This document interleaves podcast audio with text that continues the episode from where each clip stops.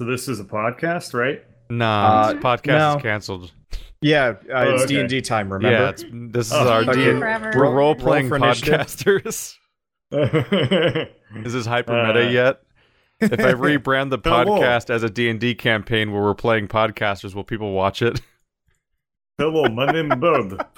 It's very good to see. That would be weird. we do meta the podcast, podcast. and all of our characters from D and D. Bird tells a joke, then rolls a dice to see whether or not it lands, and then we all have to laugh if it's successful. Um, I mean, Knowledge check. Do you, have you heard about Alan Wake and what's happening in the news? Keith, remember time when we played D and D? Roll. I Like do a not. weird Family Guy critical critical now. fail, and then all the D and D videos are deleted from my channel. I know I don't remember Bird, and I never Lucky will. there was Family Guy. Lucky there is men who positively can do all the things that make us laugh and cry. The man knows how to. The man knows kendo. He is Family Guy. Like you have black belt in kendo. Yo, all right. Let's welcome to Four Nerds Save the Universe, episode twenty-six. We've given up on We've been making playing D sense and since D the end. lately, so that's been a lot of fun. yeah, Um, do we want to talk about that? I guess I have a question for Wander on the topic of D and D. yeah. Um, I guess we can make this a meta podcast about the thing that. Well, I mean, we ended Whatever. the last podcast with the with That's not the even D&D meta. That's campaign. just a topic. So, yeah. Eh, So it's, it's eh, whatever. So I have a question. You've been working on the story, which you don't talk about very much outside of this. Is the story you have been working on the D and D campaign? Oh, you mean the thing I've been writing? No, No. no, they're completely separate things. That's cool. That's kind of what I wanted to hear. I would Yeah, have been I've- a little bit sad if you had like transformed it. No, uh, Mhm. I I would say there are similarities, but that's just because everything uh, is tangentially related to Dark Souls. So I mean, uh, kind of. I do pick up a teensy bit of the Soulsian influence, but Yeah. I mean, who am I to talk? You, the things that I've been writing that I don't talk about either. Like Oh, no, those are Necromancer so 2. Dark Souls influence that it's not even funny. But yeah, whatever. Are you concluding the Oh No Necromancer saga? the Ono Necromancer. Is there a Necromancer class in D and D? Well, there is one now. uh, yeah, clerics Bird, and Darth, or warlocks Uh, and or there's- I don't know. There's touch also walk wizards across. that spec like specify. Yeah, there's there's a necromancy, uh, spell school for wizards. There's an amount for clerics and warlocks in at least 3.5 got the ability to cast raise dead as much as they wanted. So I had a bag full of dead people to just throw Oh, I at thought we were talking about amazing. necromancers and Dark Souls.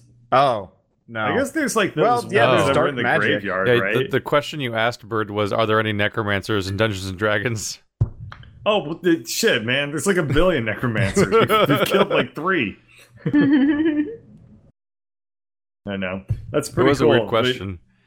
But- Yeah. I guess there'd be necromancers in uh, the catacombs area of Dark Souls. yeah, there Dark are Souls those 1. skeletons that raise other skeletons, which is kind of stupid, But They're like meta necromancers. they're slightly less dead or something. I'm not really too sure how that one works out. They're just endless conduits of necromancy that are themselves necromanced. You got to find the Mm. original one, like the like the, the alpha vampire. Instead of turtles all the way down, it's just necromancer Necromancers all the way down. all right. So, when did you get the idea to launch a D&D campaign, campaign? on us by So- pure surprise? I had actually.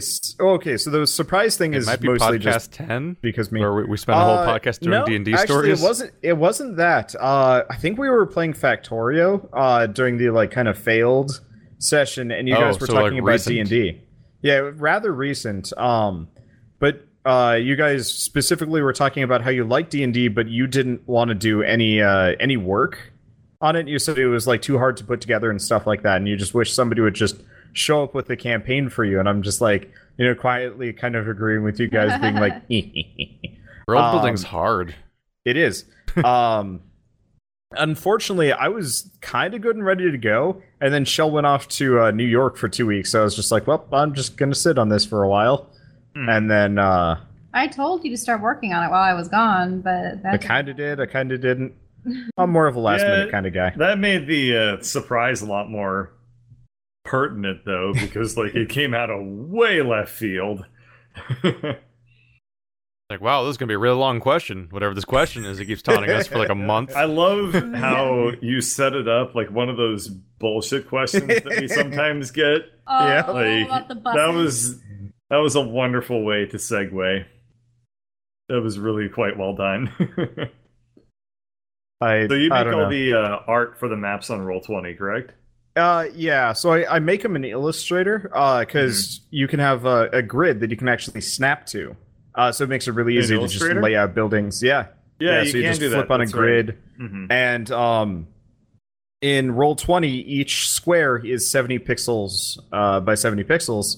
So I just set the grid in Illustrator to be the exact same. Made my own grid, hid the one from Illustrator, but like I had this nice like kind of gr- uh, green blue overlay uh, that Mhm. you guys see, and that made it a lot easier to see what I was doing. And then I just usually I can just squiggle out a blot in the center of the canvas, and then that's kind of the uh, the limitation on where you guys can go. So that's that's all the mud and the rocks on the outside, and then I fill it with buildings, and then I've got multiple little like uh, notebooks, and I will go like A B C D E F G, and each one of those corresponds with a new building and has you know various stuff inside of it, except for when I forget to write.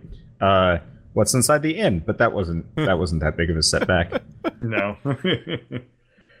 That's pretty cool. Uh, what's the interface like for Roll Twenty? As a It's it's a the runner. same pretty much. Uh, Mhm. I just get an extra couple of things like uh, I can access the map layer, which really is just uh, the same as moving tokens around, but I can move like map tokens. And once uh, I don't think you guys noticed it, but once I was on the map layer and I was like trying to move you around, and suddenly the map went elsewhere, and I'm like undo, undo, undo, undo, because that wasn't good. Okay. But yeah, they don't actually have that much for tools, but you really don't need it. Uh, there's Mhm. a lot of like kind of like private roles and like secret things. Uh, the one thing that's really cool and kind of a pain in the ass is the uh, the sight system. You know how I like show and hide stuff for you guys. Yes. Um, so I can control each area and like where that lights up and stuff. And if I pay five bucks a month, they actually let you do complete line of sight. But I don't Mhm. want to do that because that would require me actually like designing uh, or like kind of painting in every single barricade and barrier and whatever. So line of sight is actually like a limited thing. I didn't want to do that, so You'd you guys just manually the- place every vision barrier in the entire Yeah. game.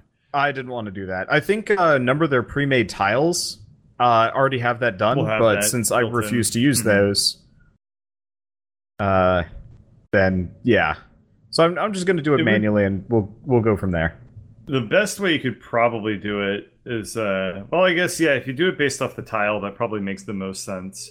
Yep. But um, another thing that they could have done would be to have like a lighting mask, where you basically go through with like a second layer on top of your map layer, and it's just a binary mask of zero and one. And like one means you can see, zero means you can see through it. One means it's a wall, and then they put that into their lighting engine. That'd Yeah. be one way they could do it. Um, but that really, from the artist perspective, that still doesn't really It's save a you pain- a lot of time. it's a pain in still the a pain in the ass, like one way or the other.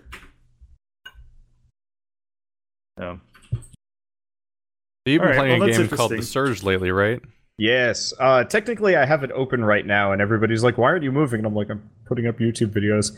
Um, but uh, so I've been playing it, and it's a it's a market improvement over their last title, uh, Lords of the Fallen.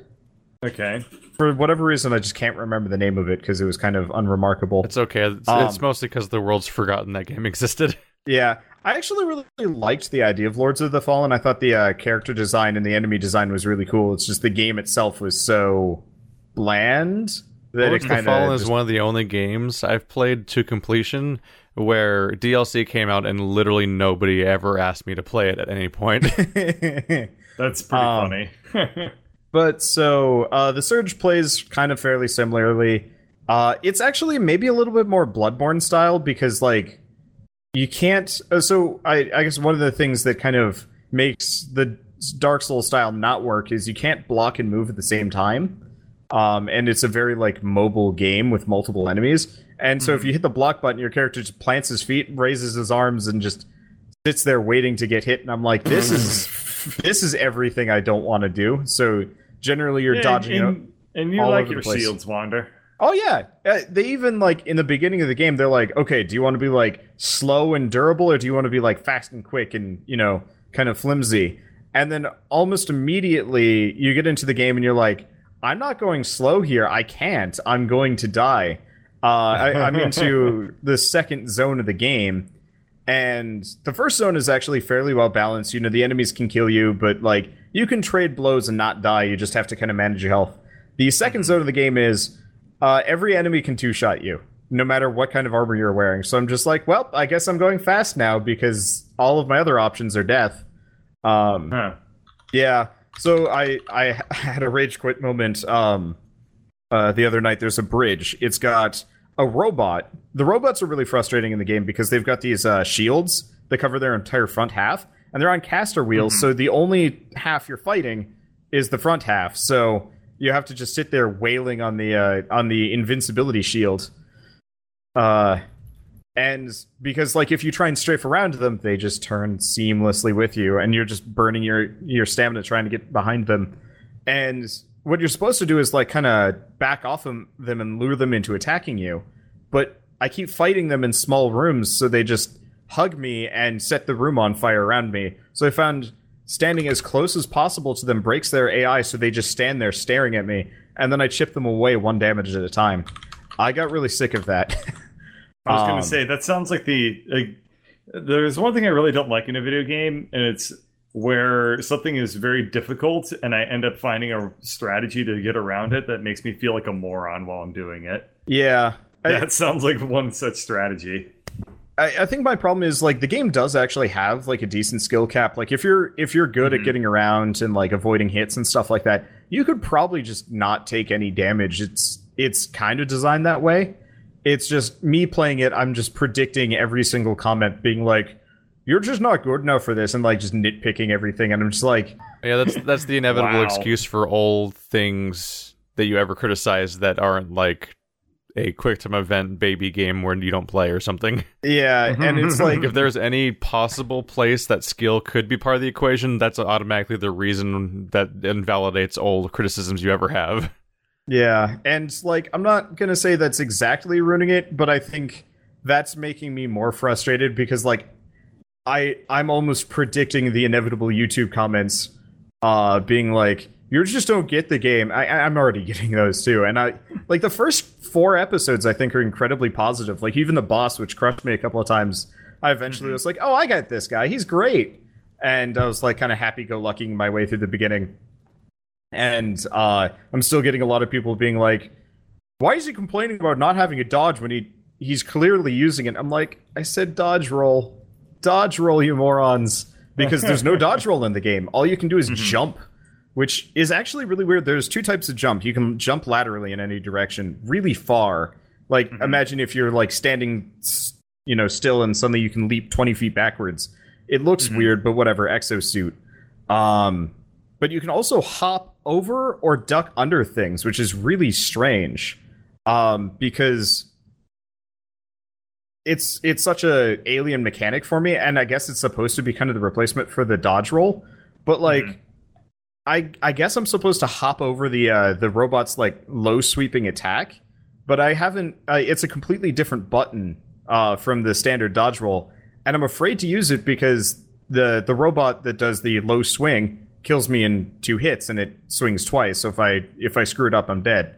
Um, but it's it's this like odd mechanic that I, I'm going to go be uh, practicing when I'm actually playing here. But I just I don't know how to think about the game yet because I've heard really positive things and then I've heard really negative things, and I'm like I don't want to just give up on it, but I might have to because I don't have the time or the mental capacity or emotional capacity to uh, deal with getting that far in the game. I don't know. It does kind of look like they embraced what people said about Lords of the Fallen because people were talking about that game being like it's like Dark Souls, but it's like a big, heavy, clunky gladiator met like Autobot monster. Like you, you were just so heavy and you just ram into your enemy. Like one of the actual, one of the coolest things about Lords of the Fallen was that you could actually have a shield charge where if you sprinted while blocking, you would just slam into your enemy, and that would actually be a, f- a physical form of attack and knockback.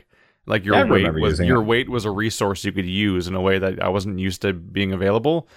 And looking at just the aesthetic of this being like weird mech guys, seems like they're kind of going with that whole concept. It's like it's like that hearing that like the Five Nights at Freddy's guy was told that all of his people look like creepy animatronics, so he made a game about creepy animatronics. I I can definitely see where they're going with it. Unfortunately, um, the since the combat is so high stakes. Oh, right, it has kind of a Monster Hunter thing where if you attack, you're generally committed to the attack and you can't get out of it. Uh, there's no like animation canceling or anything like that. So if you're swinging like a really big heavy weapon, you better hope you hit first because otherwise you're probably going to die. Um, because like I was trying to use a hammer earlier, and uh, this guy with like claws is coming after me. I'm like, okay, I'm just gonna like predict his attack and like start swinging now. And my character just swings past the guy and he just starts ripping into me. I'm like, okay, fine. I'll switch over to the claws. And the claws are pretty much kind of the break. Uh, they're kind of the only way that I can win because what the claws do, um, they're so fast. And if you're wearing like the right armor, you can just kind of stun lock enemies. Or even better, you just go in, you hit them once in the face, and then you immediately dive backwards because you have such a, a horizontal range of movement that there's no reason why you even need to be next to enemies half the time. Um, which is weird because like they've got this system for knocking enemies over. It's just not worth it because it's generally better to just kill them. Uh, one of the cool mechanics that I do like, like I feel like I'm being overly negative because the last time I played it was negative, but uh, it actually does have kind of a neat uh, mechanic for like taking bits off of enemies. Um, so say if you're trying to upgrade your your arm armor, you can specifically like target an enemy's arms, and you will get that kind of loot, which is neat. Interesting. But unfortunately, it doesn't actually do like called damage. Uh, I'm trying Uh-huh. to think of a a game that does this, where like if you attack a thing's leg enough, it'll like fall over. As far as I can tell, this game does not have that system, which kind of sucks because it's like I'm just gonna keep wailing on this guy's arm that's wielding the hammer, and it seems to be doing nothing apart from damage to his hit point total. And I was really hoping that I'd be able to like cripple a dude and then like you know kind of take him down slow. Uh, and It's instead, it's just like. I've, aim for I've his seen- head, kill him. I've seen lots of games that do try to do body part systems, and they have never worked, except for getting headshots in first-person shooters. Yeah, but that's But, just like, like- instant death. It doesn't even like Yeah. slow them down. But how, I, you, how do you I- define this- working? I guess. Yeah, well, fun and changes the way the game works in a very like deep Yeah, manner. you usually it's just like Maybe weak Horizon? point on leg and does more damage. Uh, yeah, Horizon Zero Dawn, Dawn kind of did it, but really what it did is it just took off their armor and occasionally disabled an attack.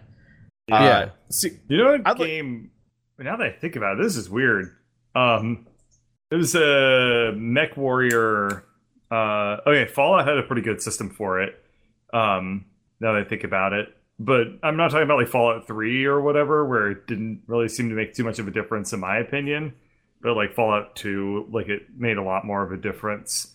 Um, and then there was also MechWarrior, Mech Commander. Uh, is that what those were called? Mech Commander.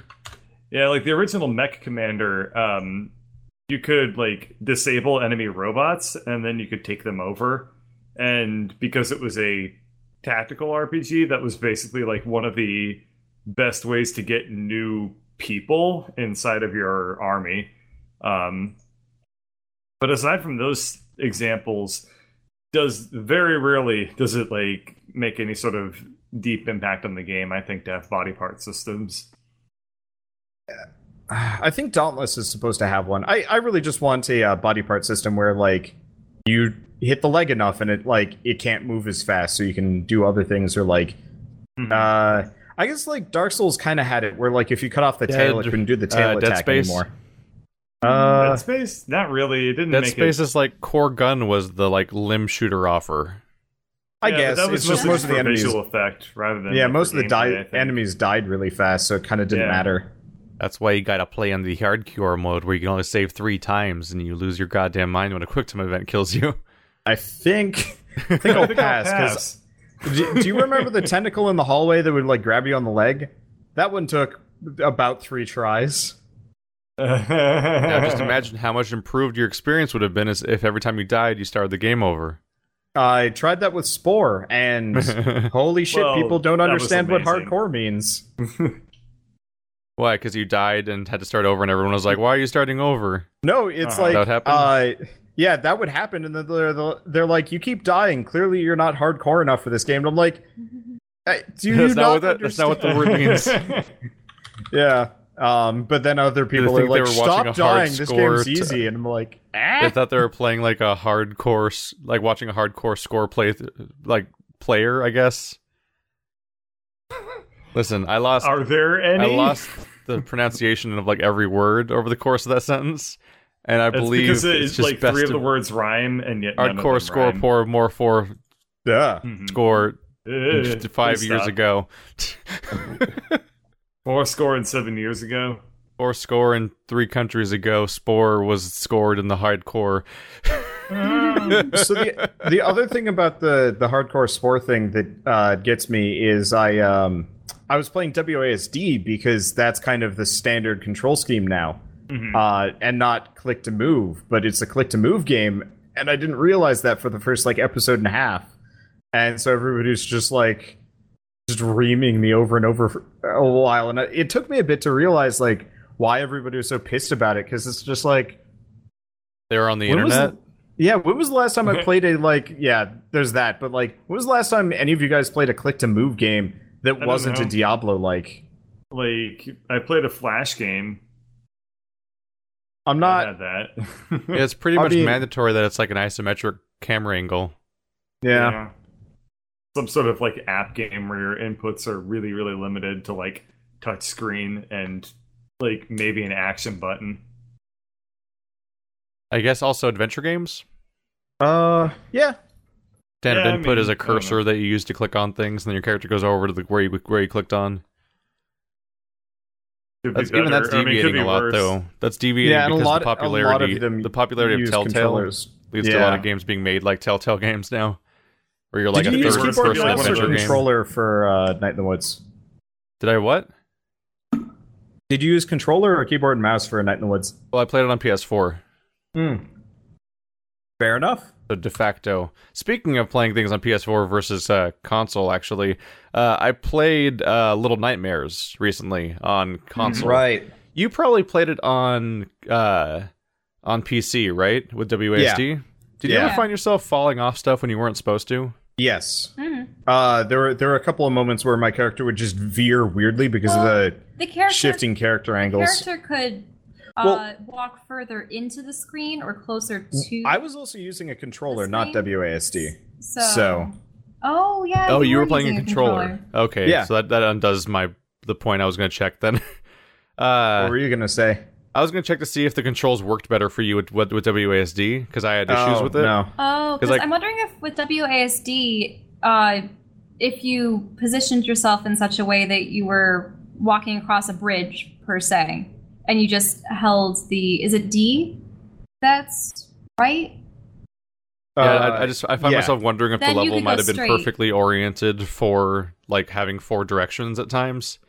Yeah. But, so I That's- recently played through the game, and just to reiterate what Wander and Shell was saying, like, yeah, it's a really cool, atmospheric, creepy little platformer game that's incredibly heavily inspired by stuff like Limbo and Inside and so on, like very much so.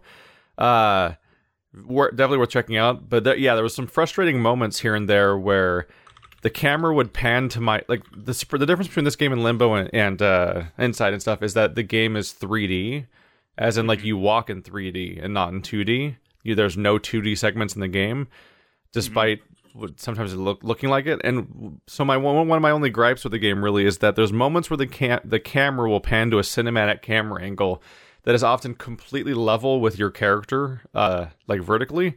So you're like you're mm-hmm. looking at the side of your character, which means that you there's no depth to it at all. Which means in any other game you would now be locked to a two dimensional plane because you can't see depth. And then, much to your woe, you will discover that that narrow pipe you're walking on, you can totally walk off of by walking to- forwards or away from the camera. So Right. and so, like those are those are really awkwardly handled at times because it'll be like the camera will be like primarily focused on something like a silhouette or a creepy thing they want you to look at, yeah. and then up in the And top of the just, like, screen you're whizzing walking off the bridge. a pipe. Bridge. Yeah. And so you're like, oh, I'll I've just had hold down to happen. right and watch the creepy thing happen because we're being cinematic. And then you plummet to your death and start the section over. I'm like, wait, what? I don't know if the developer intended for you to be able to die there because that doesn't really Im- improve the scene in any way to just abruptly die while being distracted by the cinematic stuff. In my case, I, I did that thing where you climb up the really long cinematic thing that happens midway through the game, where it's all, all Oh, pretty yeah. and outside and everything, and then get back Yeah. Oh, inside and you're and you're on a pipe. And I was like, Yeah. oh look, I wonder if you, I wonder if there's an invisible wall here, and I walked off the ledge and died. It takes you back to before the entire climbing section again. Oh, that's Uh, ceremonious. It's like there's just moments in that game where like there's moments where it makes sense to die because some sort of deadly challenge is happening, but moments that don't make sense to die where it's like, oh, just look at the thing and keep walking. And the game allowing you to die in those moments, especially because of like the awkward camera things, feels counterproductive for what they're going for. Hmm I, I can't but feel like there's certain moments where the game would be better if it was literally 2D for a, a little while, which is pretty normal. Uh, a lot It'd of be games nice if it did the uh yeah, it'd be nice if it did the NieR Automata thing where it's just Yeah. like, yep, you are now in side scrolling Sonic Generations. There were definitely a number of moments. So you've beaten it. Uh how did you like the table running segment? That's the other I've- thing I was that I would gripe about. Yeah, there were a a, sec- lot of times where I Without was trying to spoiling like plot stuff, there's a part where you're running on a table and you have to avoid hazards, and the range of those hazards is so hard to comprehend. Where like there's, there's even moments where it seems like you're teleporting into the hazard to die, and I'm like, what? Yes. There was one point where, uh, oh right, uh, do you remember when I think you were on the elevator with uh with long arms, and you're like hiding in a box or whatever? Do you remember that? Oh, Yeah. those ones. Okay, so I all just the sat there and hid, and that was the whole segment. yeah, so you can actually escape before him. Uh, I I more or less skidded out of there with the gnomes, and it made it like halfway down the following hallway, Hmm. and yep, my no, no, microphone you didn't is even make now. it through the door. and- No, no, no. I made it out of the door. I made it into the next Oh. room. And then like his arm kind of peeks into the room and then suddenly I'm like shooting backwards into his hand because Oh yeah, you were never supposed because to the do that. Did not want uh the the game was not willing to let us go ahead of him because he was supposed to go into that room and disappear. You were borking Um, the game. Yeah, Shame so on I, you. I uh I did things the wrong way. And uh and it wouldn't let me, but I they definitely have moments where you teleport into things. Yeah. Besides that, there was just a few moments where like I would hide and then find out through trial and error that it was actually a chase section, or I would run and find out through trial and error that it was actually a stealth section. Like it's not always Yeah. clear whether you're supposed to escape something or sneak past it. Yeah. And so there's some uh, there's actually a fair number of scenarios throughout the game where trial and error was basically the the way to figure out what you were supposed to do in that level. At least you- it was like super forgiving with uh with how your like checkpoints were. Like generally except for the long climb thing, if you died, you usually went back to right before you died. I know it's Yeah. found that to be at least uh kind of positive because it shoot There was It's just a few moments I- where the checkpoint, like you'd walk, there's moments where you'd walk into a room and then Mhm. almost immediately get killed. And Yeah. so like the between then then you would then have to load the game again, which was not not exactly instantaneous. oh then walk you back were into on the room PS4. to transition back in, and like doing these loops here where you're like dying, loading, walking back in the room, like the the actual time spent in the room trying to figure out what what's killing you and how to avoid getting killed was sometimes the minority of of your time spent in that level because of the the, the loop was too punishing. Uh-huh. So I had it on a solid it's like state I want to drive. be the guy. so I had it on a solid state drive, so the loading times were like a second, maybe. Yeah. It's, might have been a good call in the end. Even then, just the abruptness could be rough. Like there's a moment where you go through a door Mm-hmm. and something immediately is like, "Oh, I'm gonna get you," like storming, like storming down on the ground after you, and it's like your back's to the entrance, and you're like, "I don't. Do I? Do I hide somewhere? Do I hide under that thing? Do I run around it? That running around didn't work, but maybe I try running around it again because maybe a slightly different path will work." And like, there's a lot of like, let's try seven different versions of this plan until something works would kind of happen because of how abruptly the deaths could come. hmm So I would say that it's it it, it draws very obvious comparisons to in Limbo and Inside. Like it's almost impossible not to compare them. But I don't think its design quite stands up as much as those ones do. uh, No. but it, while, while its atmosphere does. Yeah, they Hmm. absolutely aced the music and like the visual de- design, the actual like uh gameplay. Yeah. No. good pacing and visuals and cool little mechanics and interesting little things happening. You get sucked in this creepy little world, but moment to moment, there's some iffy levels here and there that I feel like more like if the, if it did have more time in development and and like play testing and so on, like that kind of stuff would probably get ironed out more. And I think Absolutely. that's, that's probably the limitation that that's like the in- inherent contradiction here, right? Is that like we we act like it's a limitation of indie projects because they have less resources, but then all the projects that do have resources also don't do that. Yay! Happens. I had a speaking of that topic, I had a really interesting thing where I broke the uh, dialogue system of Mass Effect Andromeda in a way that made me realize how it works exactly. So, Oh. you know, there's the shot reverse shot standard BioWare conversation system where you're camera at that guy, camera at that guy, talk, talk, talk. That's what worked in every game until Inquisition was like, what if all the side quests were lazy? And then Andromeda was like, what if what if 80% of the dialogue was lazy?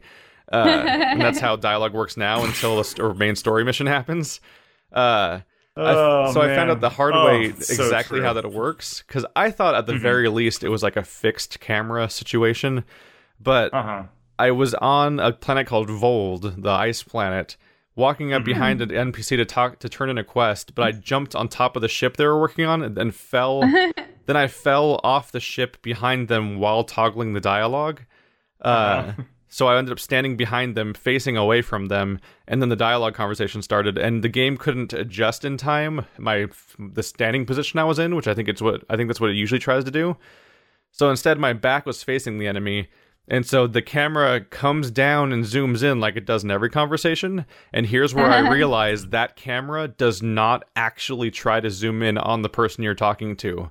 That camera Ooh. is so low effort; it literally zooms in on your shoulder and, and points forward Well, wherever that is. did did we tell you we had the so same it was thing staring happen, at a wall.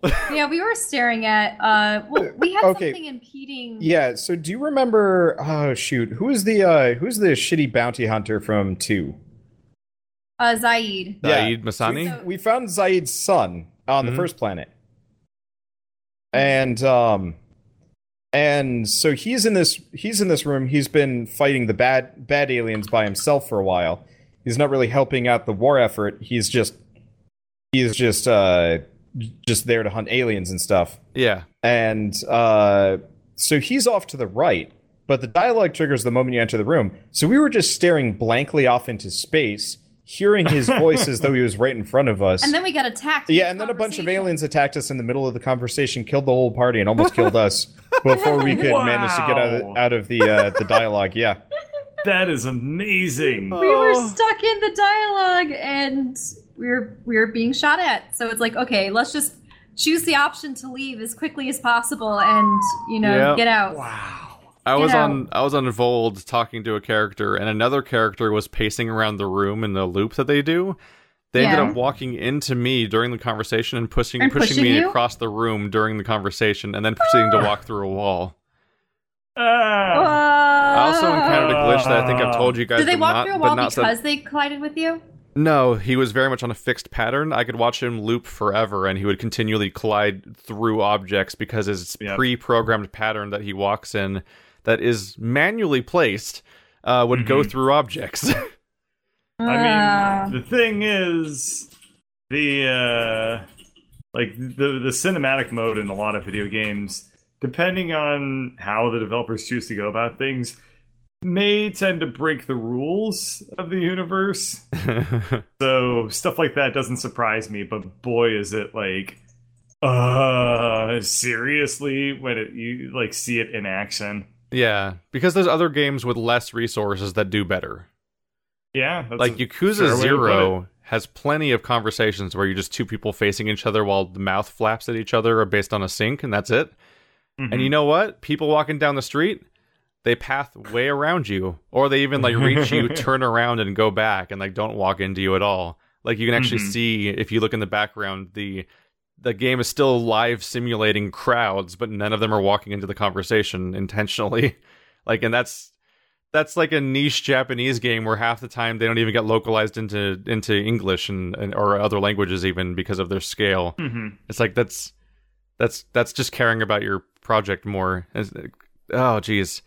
because someone, someone, I, I can't blame the developer specifically, but someone in power over Andromeda didn't care about it, and that's how we got what we got here.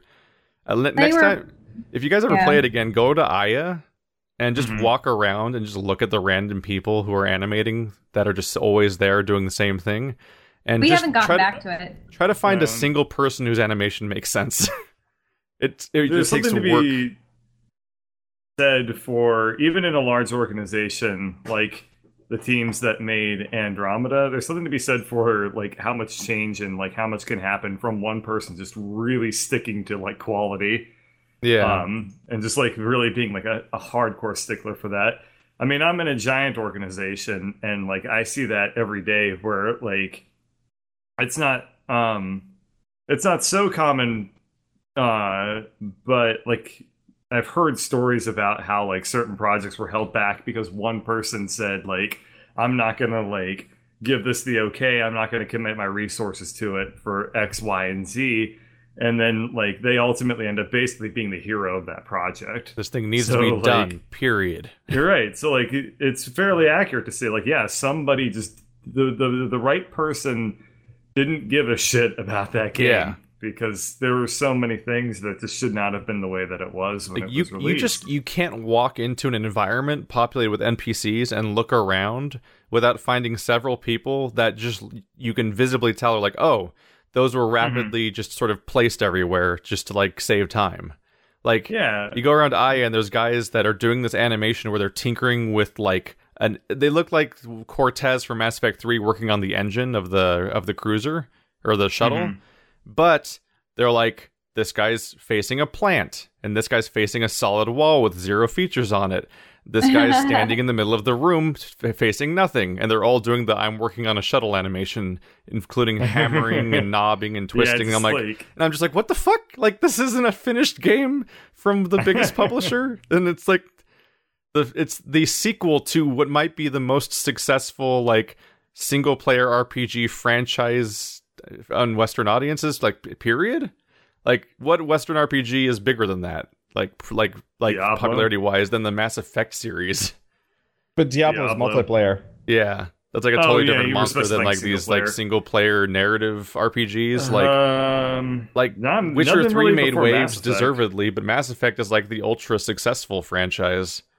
And Uh, Knights the Old Republic I guess maybe the one exception would be games. Final Fantasy. oh, Elder Scrolls is a good point. and Elder Scrolls. Yeah, Elder Scrolls Fallout. Um, yeah, so apparently there's a ton, Keith. You need to pull your your point out of your own ass there. I just it comes But to mind I because of the baffling thing of just like I hear about like the disparity at times of popularity between Dragon Age and Mhm. Mass Effect and stuff like that. I mean, people that I know who don't play video games or who only play video games a little bit, they their favorite games are like the Elder Scrolls and Mass Effect. yeah. Yeah. Did Those you, are the uh, two that everybody everybody Madden. knows. Did you guys hear about okay, the? yeah, Uh, that's an RPG. Is all you're playing is fucking John Madden leveling At up your ability point, to draw I think circles. football games might be RPGs. they fucking scare me. anyway. So did you guys? You guys probably don't look at like hundred uh, top hundred lists or anything like that. Uh, just real quick, because Oh, I I haven't used said it on the podcast yet. Metacritic. But there's there's one other thing. Is I, I told you guys about this, but we didn't we didn't we haven't chronicled on the on the podcast yet. I also have a glitch Hmm. where if I die, my character will fall down dead and just stay dead, and the game will never enter a failure state. So I'll just lie there dead, and my allies will continually respawn and die over and over again because because because I'm out of combat. So they'll keep coming back to life and then getting killed by what killed me over and over again. And you can try to fast travel, but it- it'll fade to black, then fade back to where you are.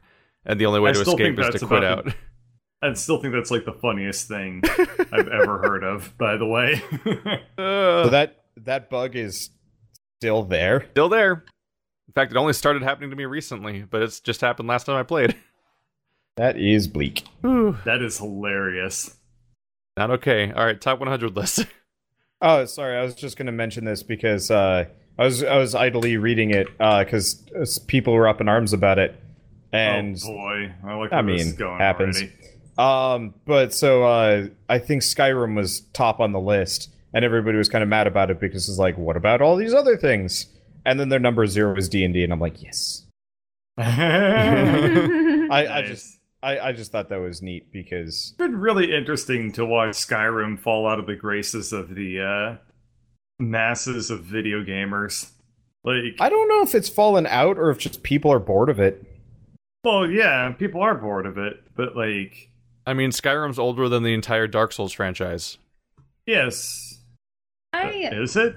Yeah, No, it's I either older addition- or it's a few weeks younger. Dark Yeah, Souls and Skyrim yeah. both came out in 2011. They were like the first things I played on as on a Let's Play channel. Uh, Dark Dark Souls is a little bit older than Sky, Skyrim, I think. it think. might be like a month older. because Skyrim was 11 11. 11. I feel like Dark Souls is older than I am. I feel like Dark Souls One came out like before I was born. what? No. But I guess I was yeah, wrong. I Skyrim guess is it's actually, one like, month. Skyrim is one month uh, younger than Dark Souls One. Wow. That's the most I guess recent I Elder Scrolls getting game. su- I guess I keep getting surprised that Dark Souls is a was just a PS3 title. It yeah. just feels like it was older than that. It was PS3 and 360. Yeah, Yeah. Demon Souls. I Its its prequel uh, that or spiritual prequel was a PS3 title even in 2009. Yeah, that's what I'm saying. Like it really, well, whatever. That was kind of a generation of like consoles and video games that just absolutely passed me by because I was in, you know, college at the time and I didn't really have time to play video games. My undergrad for music was very, very hectic. yeah, when I was found playing never, Dark Souls in 1979. what were we gonna say, Shell? Oh, I never got around to playing um any of the like the really the Elder Scrolls series or Dragon Age and such. That's a I think- shame. I think that you would really like the Elder Scrolls games. We- Uh, well, uh, um well, what the basement? I think that was as far as we had gotten. so uh so once I put Shell in front of Skyrim when we were in college and she made an orc, it took her about 2 hours. Oh, because I the character creation's important. And then she saved and then she quit and then she never went back to it. Um I got past like the dragony part, but the part the thing is, um, I prefer very like colorful worlds and not necessarily lightheartedness, but so you'd have to play Oblivion. I was gonna say he would really like Oblivion then. yeah, Oblivion. probably. That game Okay. is saturated as all hell. Yeah. Uh, okay, because I've noticed that Especially in people's faces. Oh yeah, everyone's lately- everyone's got bright orange like su- like spray tan faces. They're so ugly, man. But it's okay, got Patrick not Stewart. that kind of saturated. I would love it if they I I wonder how hard it would be. It would probably be impossible, but for them to port uh, the previous like Elder Scrolls games through the uh, Fallout uh, engine, because that engine is nice looking. Here, I'll, I'll Isn't give the Shell entire a world of picture in the podcast. Uh, the podcast But- Slack, not Slack. Uh, Mhm. Discord. Uh huh. Isn't the entire Yeah. world of Oblivion contained within the data of Skyrim? Like at least the terrain is, right? Um, Uh, maybe. I've heard Yeah, something like, like, that before. found out that- I think it was used for scale or something. Oh, maybe. But like people found out that if you like just leave the world of Skyrim and go south for a while, you wind up in Oblivion. And then if you go even further, you wind up in Morrowind. I don't know if the whole world is there necessarily, as in like things being in it or even buildings, but I think the The overall entire like, city. I think I like, think the, I think like the topography shapes are all there because it's like Mhm. math data basically, but it's there to expl- to keep track of the scale of all these Oh. continents next to each other. You're right. That's probably a good point. They probably just made that so that it's like a generic map that they just port from probably from game to game.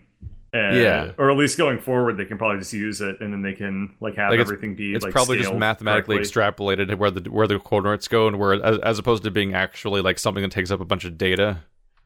Well, the, Or has assets. under the hood. There's absolutely no difference between a mathematical extra- extrapolation and the data. I guess. Well, I mean, like when you manually make a region, you're going to have assets for it, as opposed to like just like here's the is the model. Here's more of yeah here's the va- here's mesh. just the mesh for the uh, coordinates. Yeah, Yeah. Okay. I was being pedantic, but that's okay because that's me.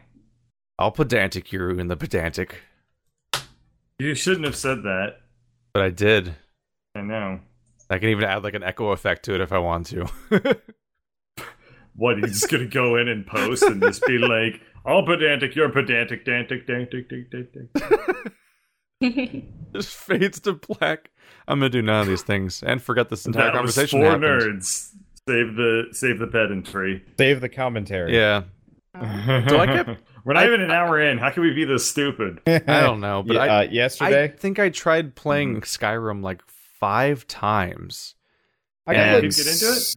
No, I got like 60 episodes in, and then I just had to stop because I ran out of time. It's actually kind of fun if you just take it as like relaxy time. I think the I- furthest I ever would get was like getting like my first dragon shout by visiting a bunch of boring old men on a mountain. I haven't done that yet. The trick is you just don't do that. But it's just like, Like, when you you're actually- walking around, I'm like, uh, there's generic barbarians and there's some generic wolves and everything's gray and sad. Oh yeah, And yeah. The I'm gray gonna, and the sadness I'm gonna just do made flippy want to put flappy down. sword at everybody because I this will one- say that the, It- the world of Skyrim felt like in in terms of the color was Awful. absolutely a, well It yes, was it was awful but it was also a stark reaction to Oblivion which was like on the complete opposite end of the spectrum Oblivion everyone's got spray tans and they have like bright neon hair and then in Skyrim it's like look at our snow it's colored like snow unlike the other snow colored snow that we have in a pile behind our snow it's very very like grim. Elder Scrolls Right, and- California and Elder Scrolls Wyoming. And, and for me, for me, when I want to see a fantasy world, I don't want to see, you know, typical drab environments. I want to see massive trees, you know, with brightly colored bioluminescent moss and uh, interesting Oblivion creatures. has that all over the place. Okay. Yeah, Oblivion's Um, beautiful. It just has the the the main criticism Oblivion gets usually is it doesn't have art direction. It just has It's- art. It just put everything in there. like it, well, like I'm playing Morrowind right fair. now, and it's so cohesive. And Yeah. Oblivion is totally. It looks like assets, just sort of like almost Mhm. like they found assets in a in a basement, and they all they look like this, they're all they look like they're all of proper quality level with each other, but like they just feel like disparate assets thrown together for an RPG in a weird sort of way that doesn't that usually isn't the case Mhm. Mhm.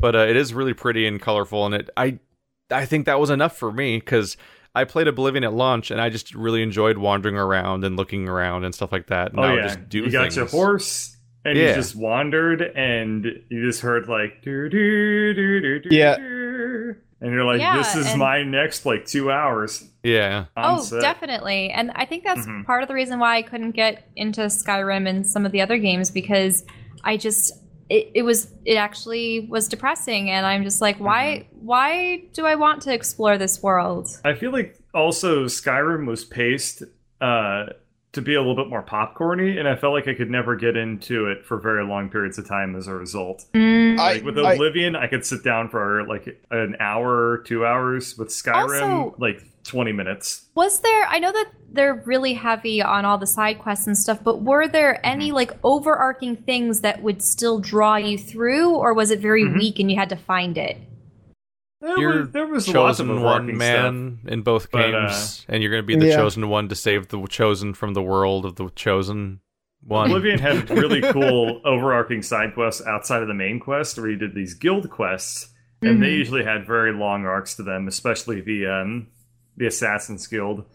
In Skyrim, they also had The that Dark going for them, but it wasn't as cohesive.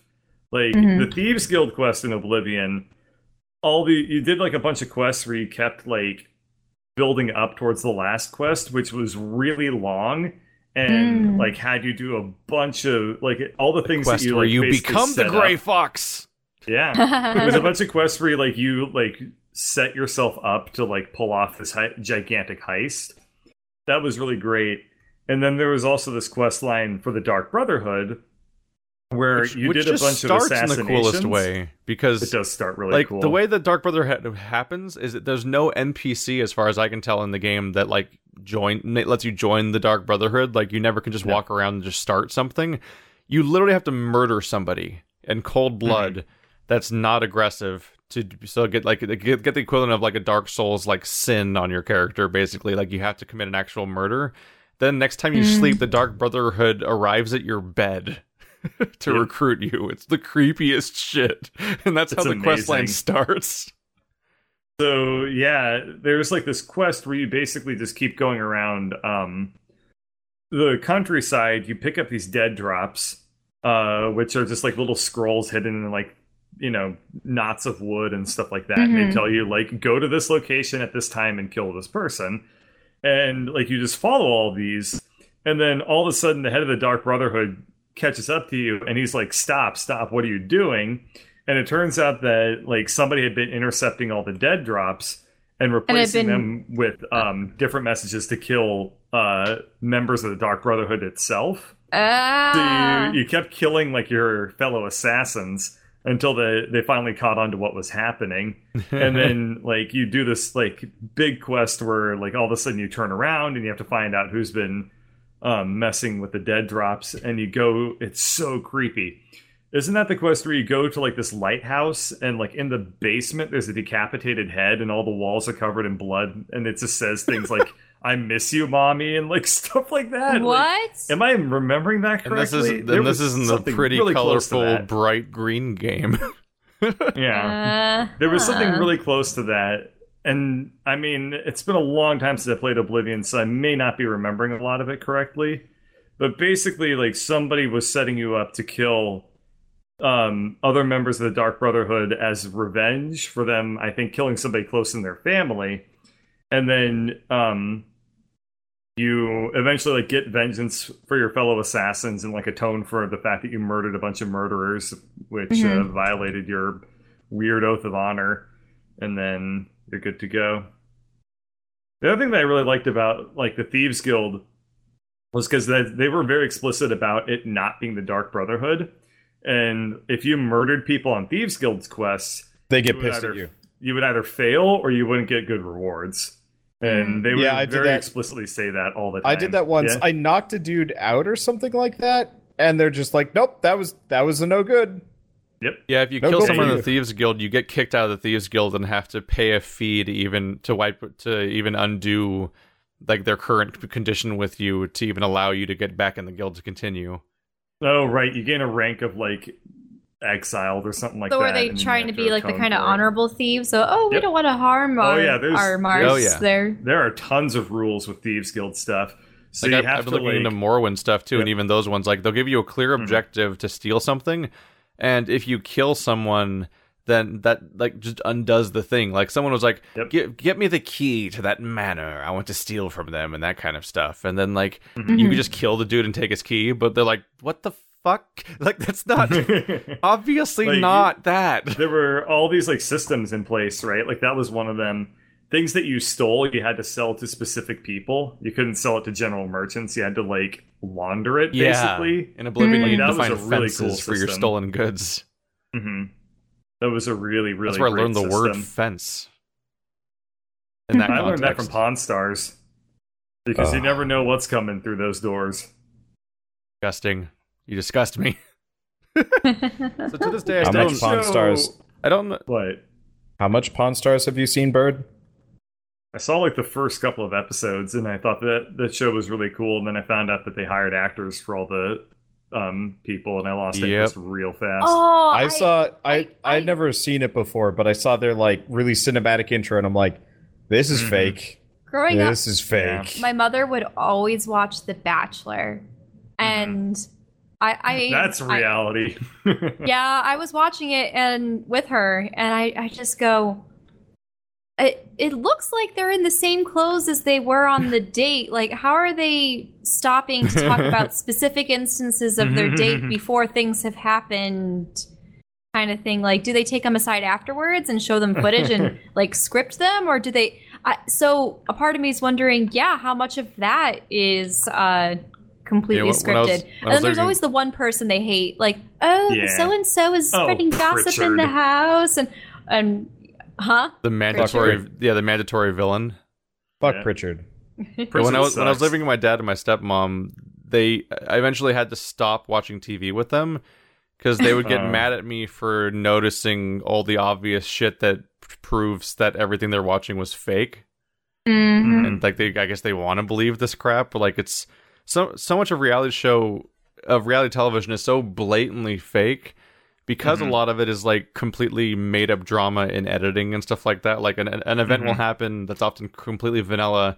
Then some random assholes will talk to the camera later, and they'll re-edit the Mhm. footage to make it look like what they're talking about actually even vaguely happened. Yeah, And they would make just- zingers for for previews for the next episode, and they would take com- different scenes out of context. Yeah, So when you actually see the scenes in the episode, it's like, wait, so that wasn't because of that, Mhm. and Yeah. you know, this person wasn't Oh, yeah. reacting to this. and I lose my mind seeing stuff like the what like the Pawn Stars back room where like clearly like a scripted skit is happening amongst the employees that are the cast of the Oh, show yeah. and it's like Mhm. supposed to be genuine dialogue or something oh man what those great characters that's just that's just how it is in their work i'm like this is this is all written by like a like a two and a half men tier comedy writer Well, It- it- I mean, the way they deliver their lines is so so like, "Hey, Chumlee, what do you got in your hands there? I have a guitar. Thank you for asking, Big Hoss. Oh no, I dropped the guitar. Chum, you're gonna have to work double shift tonight. Oh, no.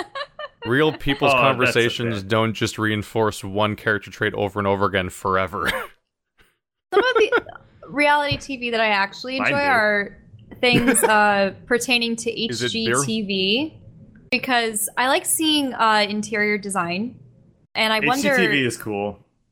and I just Yeah. wonder how much of that is scripted. Uh, I, Well, I've heard in some instances. hosts never do any of the work or the labor that they may lead you to think. Like they Mm, never have mhm. like the hosts actually like they, they might show them like planting a plant, but then they just leave and like that's all they do. and what then about all all the the laborers show up. demolitions, like those Property Brothers and such? Same thing, you know. Maybe they do. I don't know, but It just makes me think I of the cooking shows they where they're like, I'm gonna put these 15 things in a pot and uh, I'm gonna turn around behind me and pull a finished one out of the stove. well, those are Yeah, those yeah, are those. actual chefs. They they're not fake. Bird, you need to send like, me your I like cooking footage so we can so we can do the second episode. Yes, we. you need to we send should. you need to send him your cooking footage so that this podcast can stop having him talking about the cooking footage you haven't sent him yet. It's just gonna be a thing. It's like two years from now. it come Bird, out you ever before? gonna send me Just that this cooking footage? reoccurring We've, thing. we've I already need to check filmed, the stream keys because apparently two. I asked you for your, for the stream key, I thought the you had key, it. the the sync key, and you gave me the wrong one. But that's What? okay. Is it tech support time? Uh, I got the yeah. I got the other stream. God, sync key. So tonight I'll resync the stuff. okay. The um Uh, on the topic of reality show stuff, I, I'm the only one who watches American Horror Story, aren't I? yeah. I think so. I I was a little apprehensive about it because I'm not too fond of like horror, gore, other things, There's and it looked like that was going to be chock There's full a of thing. I, I kind of want to talk about because the show done lost its goddamn mind in like the coolest way. okay. What's so there's two types of television I watch basically. One of Mhm. them is like stuff that's like all about like having like a great script and acting and like a cool plot line going on. Like let's watch, let's go watch like Jessica Jones or uh, Mhm. Better Call Saul or Fargo or that kind of thing. Season one of True Detective, definitely not season two. two. Season two is so bad. But then there's like just the raw creative energy manic bullshit I watched. That's stuff like Doctor Who and American Horror Story, where it's not really about good acting and writing, but just like somebody has a bunch of ideas and someone greenlit them, and they just have this free reign to do ideas all over the place. And you I mean love like that shit. various types of aliens and creatures? Yeah, like, like we have this crazy ideas. Let's just go with it. And the, what's fun about American Horror Story is that it's an anthology show. So Mm-hmm. every single season is a brand new storyline, and think I- they will just flat out reuse the same cast members and cast them as new characters every single every single season and stuff like that. And since Really? yeah, Because I know that the first one took place in like a house in a neighborhood, and then there was another one that was in a circus, Yeah. or I, I don't know. what's great about this is you can hear from th- from a third party which seasons are good and which ones are bad, and just Mhm. skip all the bad ones because they don't matter. Ah, They're literally yeah. self-encapsulated, which is great. And uh, anyone who hasn't, like, definitely should check out like seasons two and and seven, whatever the newest one's called. But Mhm. I, I want to talk about this one just because it's interesting how fucking bonkers this show just got. Because every Mhm. other season is just like a horror premise, like Oh, Mhm. we're in a haunted house. Oh, we're in an asylum, and a good, a normal person was put in the asylum to cover something up, and stuff like that. Mhm. Or, or and it's then a- it, you're sort of seeing through their perspective then of Yeah. like what's going on. Yeah. everything's always like a straightforward narrative of like, here's our horror premise, and we're just gonna run with it for ten to thirteen episodes, and we can kill off anyone we want to because the se- the story ends at the end of the season, which is Mhm. also kind of refreshing. But spoilers for the newest season what like the like the first half of it or so not like the actual ending and stuff is what was really cool this time around is they took a huge risk in that they uh they framed it as a reality show and it was Oh. infuriating like i actually stopped watching four episodes in for like six months because i thought the season was going to be garbage and i couldn't what was the premise of the show in the show? so you mean in this season like what was the premise of the reality show basically Yeah. Yeah. So Well, it's like- what kind of reality show did they have? That, that's why I thought about it was because of our previous conversation about reality shows. But I guess it's more of a reenactment. Really, it's one of those like like crime scene and horror type reenactments where somebody tells this ghost story and the actors are reenacting it and stuff like that. Oh, so do people actually start dying in these reenactments and So that or so what got really interesting is that for the first five episodes of this season, uh, they were telling this story about what happened in the past in this ghost house that's haunted by these people and has evil rednecks and is like out and isolated and all this creepy stuff's happening. It was basically you, like a you retread mean like of Resident Evil Seven? yeah, kind of. Like they The they, they just they just blatantly retread the plot of the first season, like its premise, and it's oh, like a, come on. like it's some couple that's out in the south and they're stuck in this house that oh we, or, we like stuff's going Mm-hmm. wrong and weird but we can't give up the house because we put all our money into that exact premise from the first season Oh, but- okay. but while it's happening one cast of characters is doing the scenes while a different cast of characters is the real people telling the story that the actors are playing in the reenactment.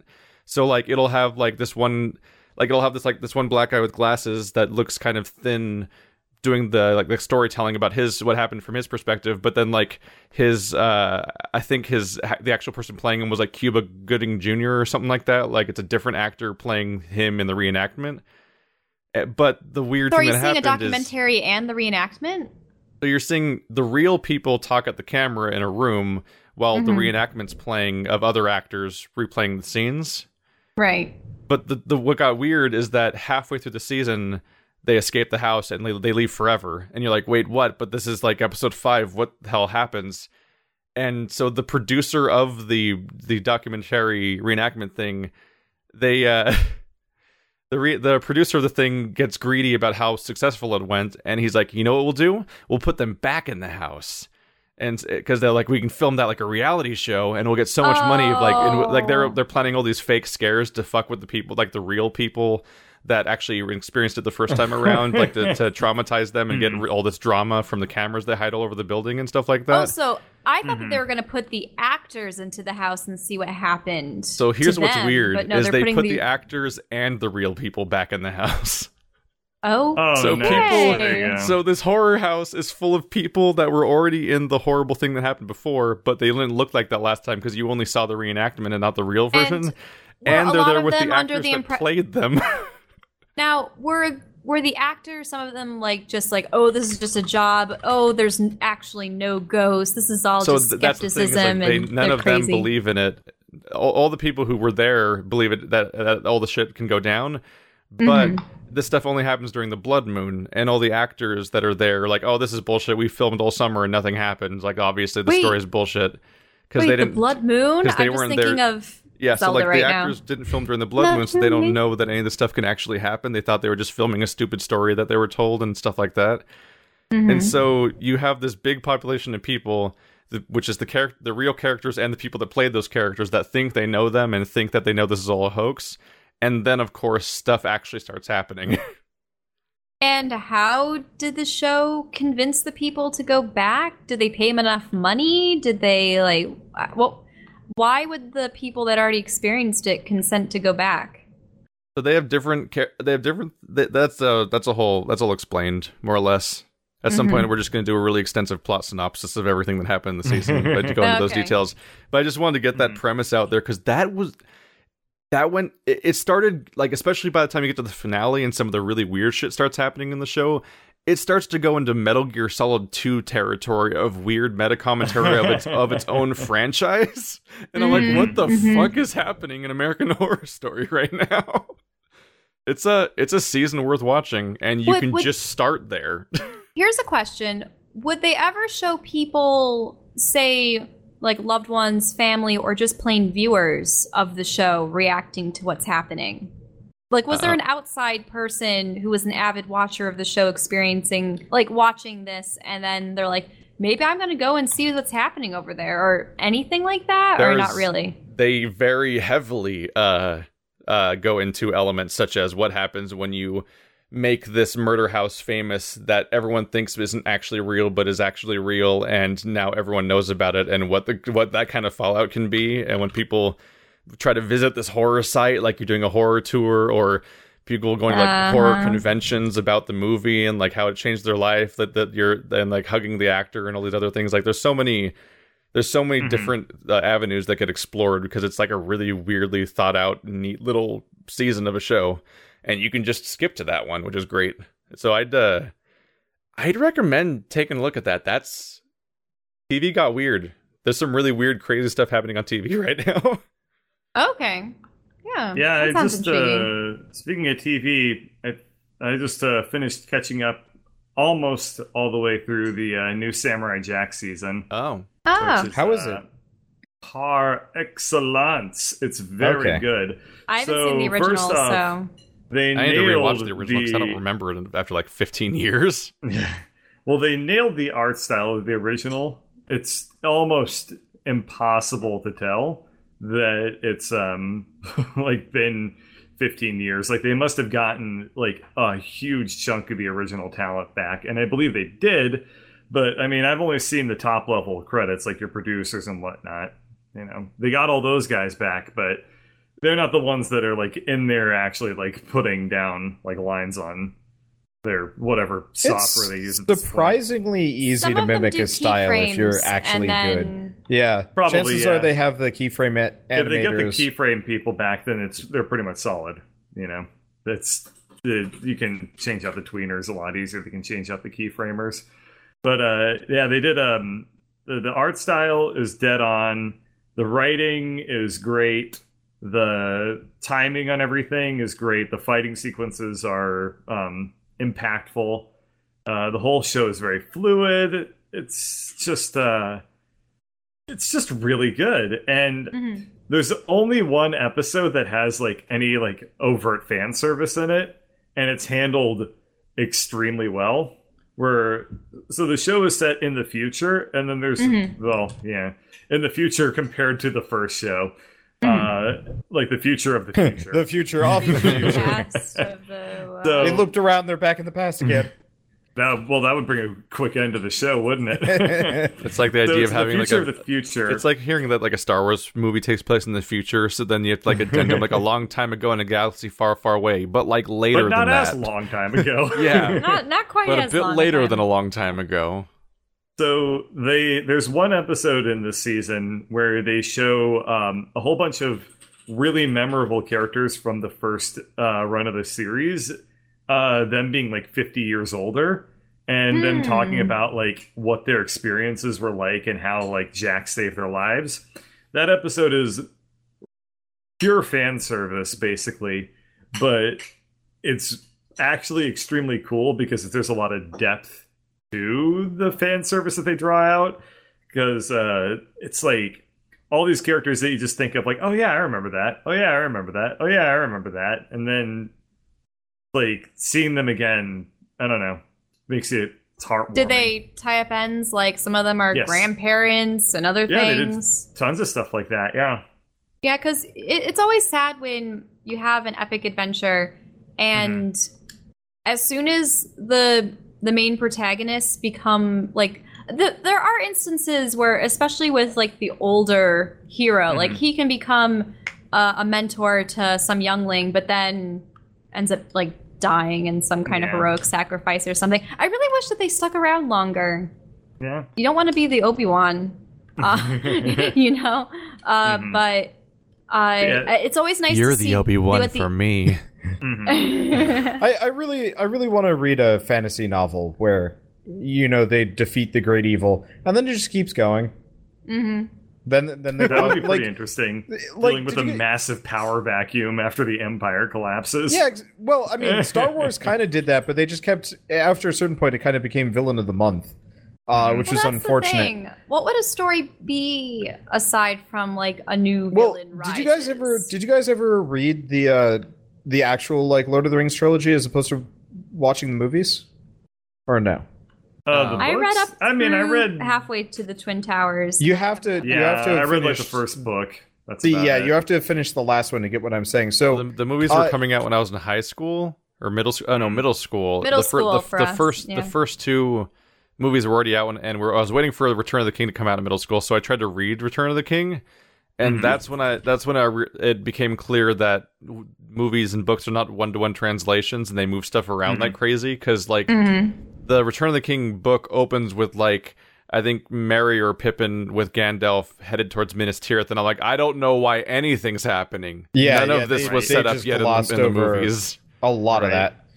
Well, So, no, um, it's just because a lot of that stuff happened in Lord. Uh, a lot of stuff that sets that stuff up happened in the last movie as opposed to the second movie and things like that. It's like it, they get Hmm. rearranged so you can't go from one to the other. They did. They did rearrange a lot of things. Yes.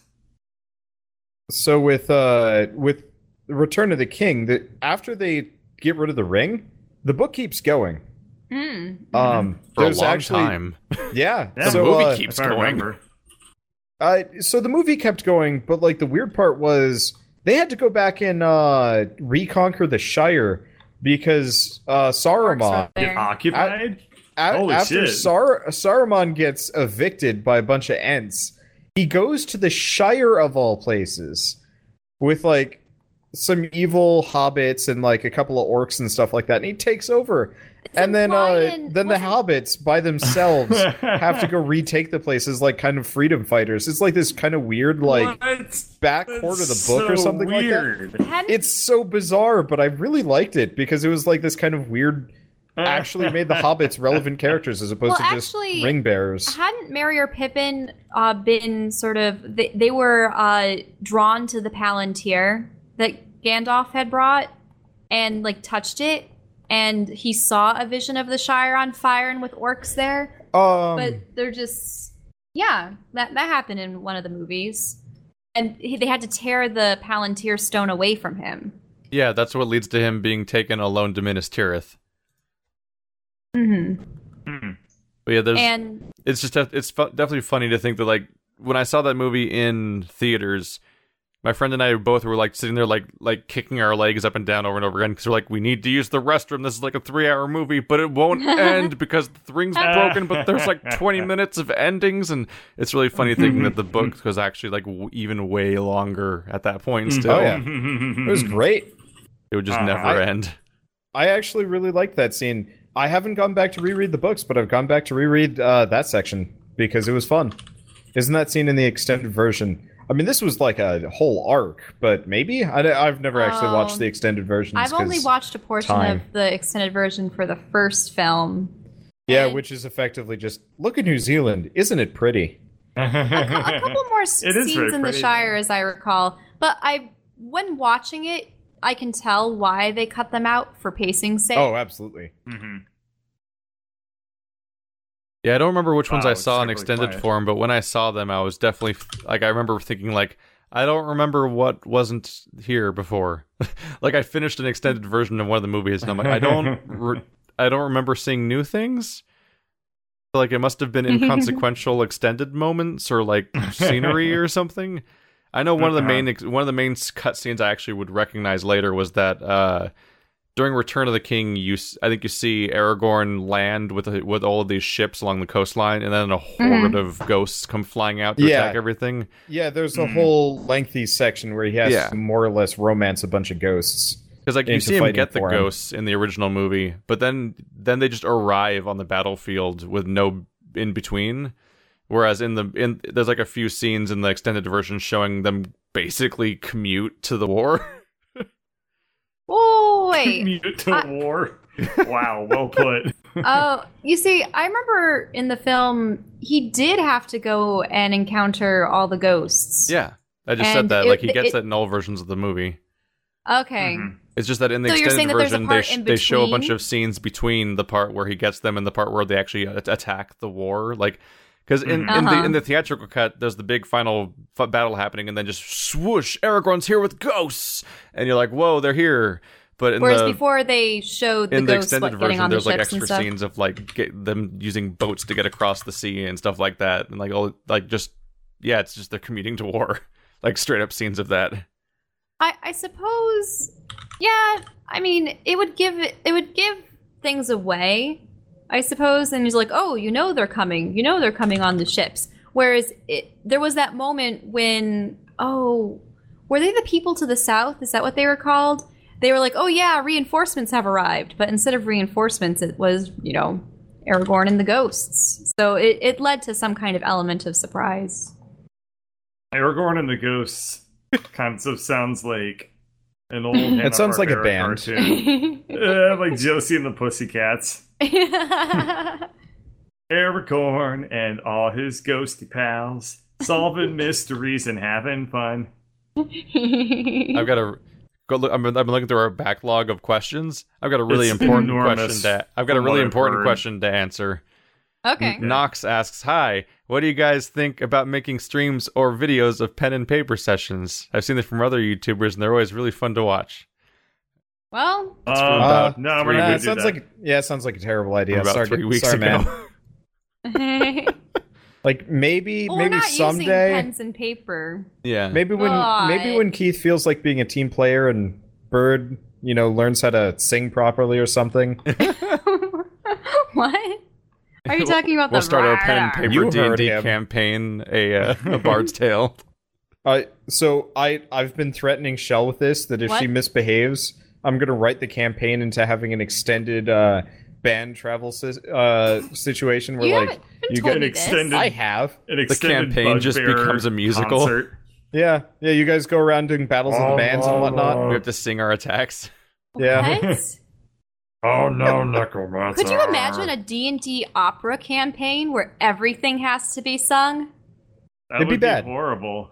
Oh man. It'd be so exhausting because of how just how It long be- sessions are by comparison. It would be Oh No Necromancer, except instead of the characters being me, Sooner or later, a would be me necromancer with has Russian to show up in the campaign, and so, and an NPC has to say, "Oh no."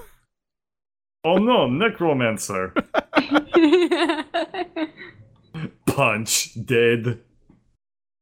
Oh no! other Look like topics to go to, or do you want to go to questions?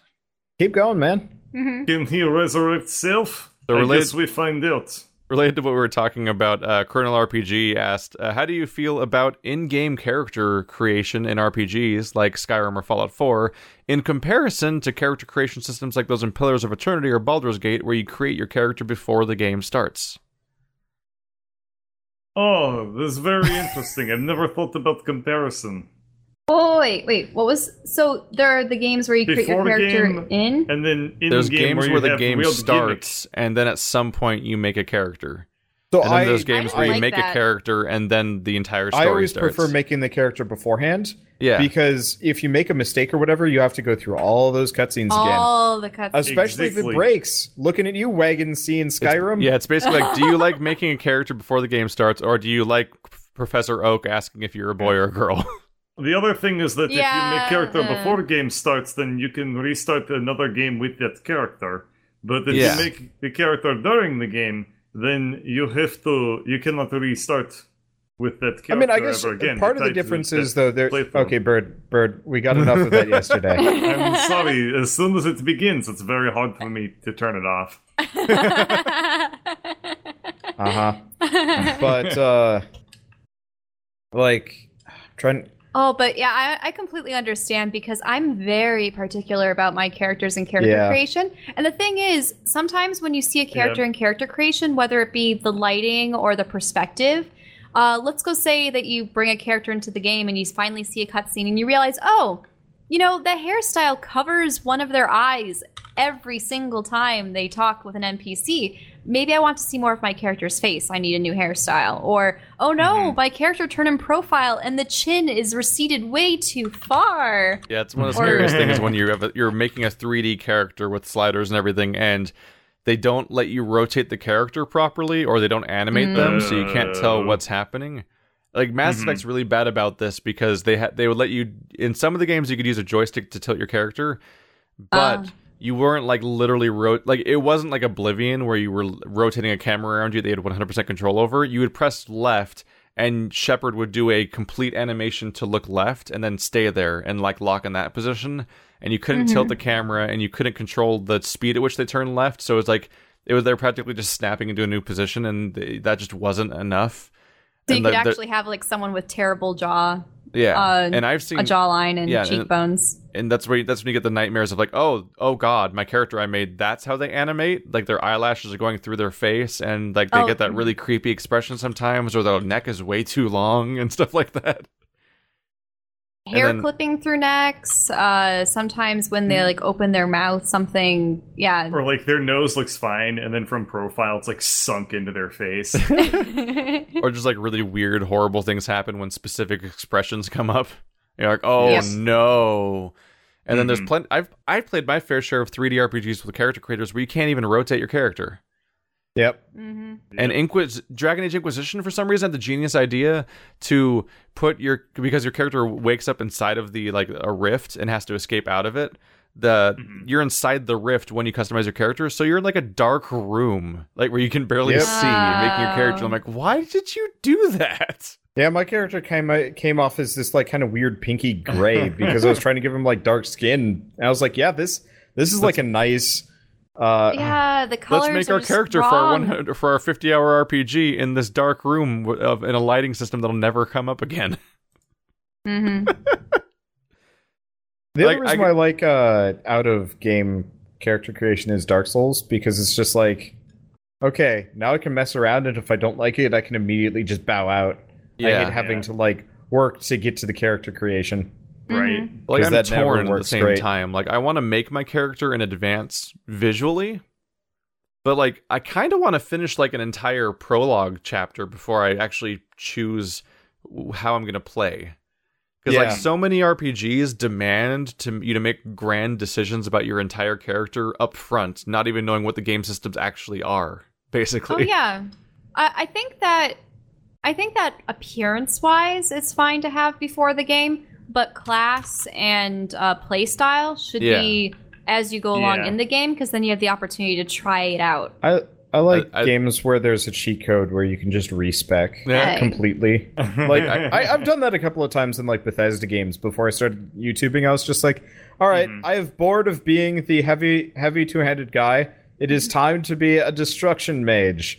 And then I just completely reboot my character, throw on whatever gear I've grabbed, and you know I don't feel like weird about it. well, yeah, I mean, there are some games where range just doesn't work, or there are other games where you're like, I'm going to be a Oh, rogue yeah. versus a warrior, I and then think- the flipping animations and other things. Are I just think I over the place. It's started. like, ah. I think I started Skyrim specifically trying to go stealth, like the first time I'd ever played it. Mhm. and I, it feels like uh, the Elder Scrolls stealth games, and I guess Bethesda stealth in general. It, you have a boolean: either you've been seen or you're totally invisible. Like you're you're easy to spot, Yeah. or and there's like Uh, oh kinda yeah, there's no, there's no, mid-ground. there's no filling up a question mark. yeah, Mhm. and that bugs I mean, me a little is bit. sort Eyeball of closed, but in eyeball practice, open. It doesn't. It doesn't make a difference. I think in practice they usually don't tell you. Yeah. It's just oh, everyone's mad at you now. Mhm. And I yeah, I- I'm playing Morrowind recently, and I I've I've actually had a really weird experience with the stealth system because they send you on a thieves mission to just go like go steal a key, and the only keys that exist are are on two different people in the city. So you have to pickpocket the key unless you're gonna like attack a Mhm. dude and take it off his body. So like okay, it's a pickpocketing skill. I specialize in stealth, so like that's one of my highest stats. Surely this opening mission for the Thieves Guild is something that I can reasonably do with my elevated sneak skill, right? And I'm sitting there like just over and over again, like quick save, and then like let's try to let's try to quick pickpocket him. Nope. Let's try again. Nope. Let's try again. Nope. Let's use an, an invisibility potion and pickpocket him. Nope. Every single time, no matter what, he instantly Yeah. detects me and starts murdering me. Oh, so yeah, I sit in a room for like worse. two hours in a corner while stealth, which makes you just auto level your stealth by just standing in a room with people while stealthing. And then I come back with my power leveled stealth, and it still fails like nine out of ten times. And I'm like, what? What I is what i- is Elder Scrolls Nice. stealth? I don't understand. I- I love the idea of the assassin. I've always wanted to be able to play one in a game, but I find I always end up diverging or gravitating towards like sort of a battle mage See, because magic and I- then I feel actual, like- like I feel like they should adapt the uh adopt the um the age old like you can see sight radiuses and like you have like a little noise circle and stuff like that. yeah. Cuz like Yep. what was I what what was I playing recently? I I mean I guess Aragami kind of had that though. I guess it kind of tended to be on the side of bullshit.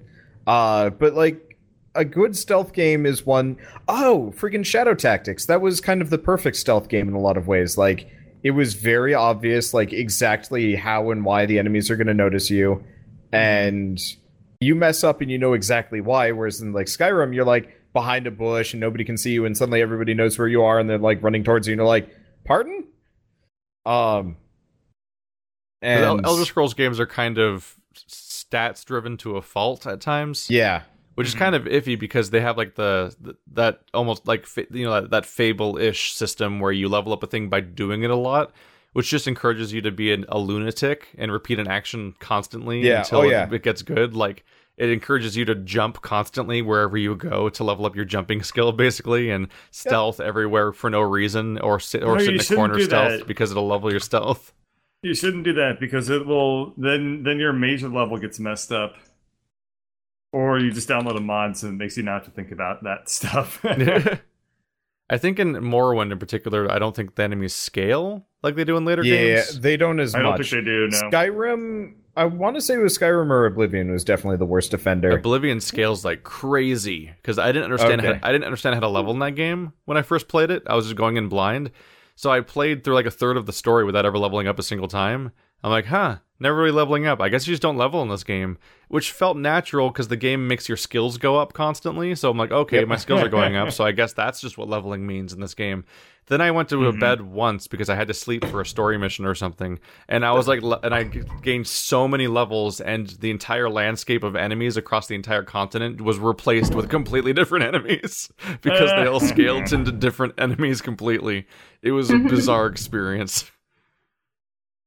that is hilarious. wow. Like, why are there dragons I mean, now? There's a reason that I, whenever I introduce people to Oblivion, which doesn't happen anymore, there's a reason when I introduced people to Oblivion and stuff in the past, I always just said, like, download mods for scaling. Oh, yeah. Because it's just, they're so I- unintuitive and clunky and shit. I almost And wish they'd do them. away with uh, scaling attributes to some degree and like kind of Mhm. embrace the more action RPG elements of the game. Um, numbers. Yeah. Yeah, I I've been having this problem a lot with a lot of games after Hollow Knight, honestly, which did Uh-huh. like scaling so goddamn well. Everything else has just felt really like lackluster. Uh, Yeah. Like back to the Surge, uh, or not just the Surge though. There's like a billion games where it's just like, uh, you're uh, you're fighting like enemies that get like slowly beefier and beefier and beefier, and you're t- like it's just kind of this like bad number uh, inflation. And I'm like, no, just keep it consistent. Just give me more fun tools to mess around with Mhm. instead of making like it this kind of weirdly weird. good at that. I don't know if Breath of the Wild is. Uh, I'm kind of tired of like burning through a whole weapon just to fight a a small small group of moblins. Yeah. It's just uh, I've been Or For like some reason, I thought he was about to say a squirrel, and I was Yeah. like, huh, a be a little weird. I've just I've just found it interesting that I've just I've just been noticing that subtly in the background, Breath of the Wild has just been scaling up the ch- the difficulty based on variables I don't know, and it hasn't felt so- unfair or anything. Um, so uh, you haven't done any of the dungeons yet. Nope, It scales off of dungeons. but it doesn't It scales because there's By black there's some black other enemies things, too. everywhere. So, uh, what what we did was we finished the first dungeon, and okay, a couple of enemies, have, harder enemies, has started showing up, and then we did all the other dungeons in one night, and suddenly everything's like a white or a black enemy, and it's like blue enemies are refreshing, and like all the weapons now have like crazy bonuses, but I'm still like Mhm. burning through them fast, and it's not it's not terrible, but it's very noticeable that the highest determinator for like uh game scale is clearing the dungeons out. Uh Mhm. so when you do those, you're probably going to see like things uptick, but I think it caps out after a certain point. So you might not get it. You might actually have like uh kind of passive scaled it just by doing shrines and whatnot. Maybe, yeah, because I've done more than half the shrines and I've done every tower and I've like filled in the map and done so many little obscure things and picked up crazy loot and who knows which things also scale tr- difficulty Yeah. because it's never told to you. It just kind of happens, and suddenly like, oh, that Lynel has a white mane now. Uh, hi. Yeah. Well, I think those I think Lynels actually don't scale. I Yeah. think they're entirely based on location. Uh, same thing with Taluses and a couple others. Oh yeah, because we ran into a Talus, um, not a Talus, a Lynel early on and got creamed. Yes, we ran into I think it was a black Lynel or something like that, and he one shot us with a fireball. That was a that was a surprise. Like on the t- on the topic The of only thing I character know creators. about Lionel is that he's a good singer. What were we gonna say? Oh God. On the on the topic of character creators, one of my biggest gripes with Western RPG is just in general is the, like I th- I think one of the reasons why and people have found this generally is like the warrior class or the soldier class and, and it being in a shooter game that, that doesn't any the the version that has no special abilities and just hits stuff until it dies is almost mm-hmm. always the co- most most popular class of every single game. I never, And- I never play those. I Like, always I play think- those. like I can super see why it happens because of the fact that like every game has a completely different idea of how it wants to handle things like magic and how Yes. you mm-hmm. how you make magic, how you cast magic, how available is magic, who how effective is magic against different enemies, and like how useful is it in a fight? Do you need to rely on it purely, or can you like balance it different ways? How does it progress? Where do I need to go to get the reagents? Are there reagents? Like so many different things. Are, get, there's such a myriad of ways that it could go with the magic, mm-hmm. and I find that in practice, you can never tell in advance how a game's gonna go, and that's because like no Western RPGs tend to have like a like spellcasting sandbox where you can learn how it works and things like that. And so they're like, make your character blind, just do it from scratch here. You're gonna have almost nothing at the beginning of the game, like every other character, and then maybe if you play it for ten hours, you'll know whether or not you want to be a spellcaster after choosing it ten hours ago. Like it's Mhm. it's I real the- rough.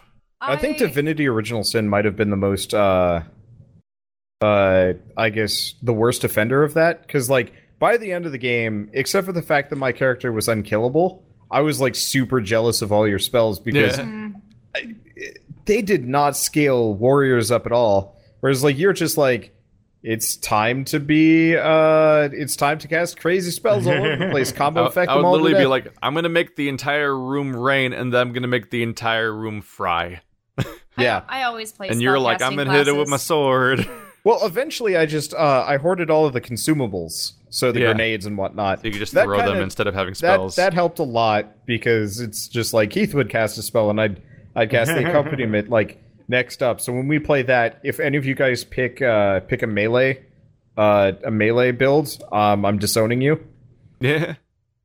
This is why I think I'm seeing more and more like games, especially in a post Dark Souls world. You're seeing more and more games where that are literally like, here's your character, he just exists. Yeah. Go put points Mhm. into stuff, uh, as opposed to giving you like classes to pick in advance. And then also we're seeing more more games where you can just respec because Yes. like That's my yeah. I mean, honestly, if a game doesn't have respecking, I'm super pissed off at it just by default. Like, And it's, it's Yeah. I interesting. I don't. I, I change my character build so often, like two thirds into a game, if I get the choice, because usually, usually what I do, and this shouldn't surprise you if you know anything about me, is I hmm. do the dumbest kind of novelty thing up until This it stops amuses me. working entirely. And then it better let me respec, otherwise I'm never seeing the ending of the game when I hit that inevitable brick wall. yeah. Yeah, it was like one in, thing. in Nioh, I found that there's a giant bomb that was basically just a cluster of smaller bombs inside of it, and it's like the equivalent of throwing like a giant. It's like the equivalent of throwing a giant ball of fireworks at your enemy. And the moment That I knew it funny. existed, I'm like, oh well, I have to specialize in this, and What that you could be real Shell? bad in some games. Oh, I was just gonna say how um, it seems as though MMOs specifically are guilty of the once you set yourself in a specific class, you can never change it. Though I know Yeah. that there's games like Final Fantasy online. Um, is it, do they call it Final Fantasy 14? I mean, there's the Yeah. Diablo 2 experience of oh, did you misclick on a skill? Time to make a new character. Yeah. Right where Uh, Final Fantasy 14, Mhm. I think you can actually acquire all the classes in the game so long as you, you know, continue to put points into each and every Mhm. single one. And so technically, you really only need to make one character to experience everything if you really wanted to. Whereas in Yeah. other MMOs, you have to level. if it's an MMO, I kind of want that to be the experience. I mean, Oh, yeah. I, don't I think in a single player game is in just such a particular- pain in the ass.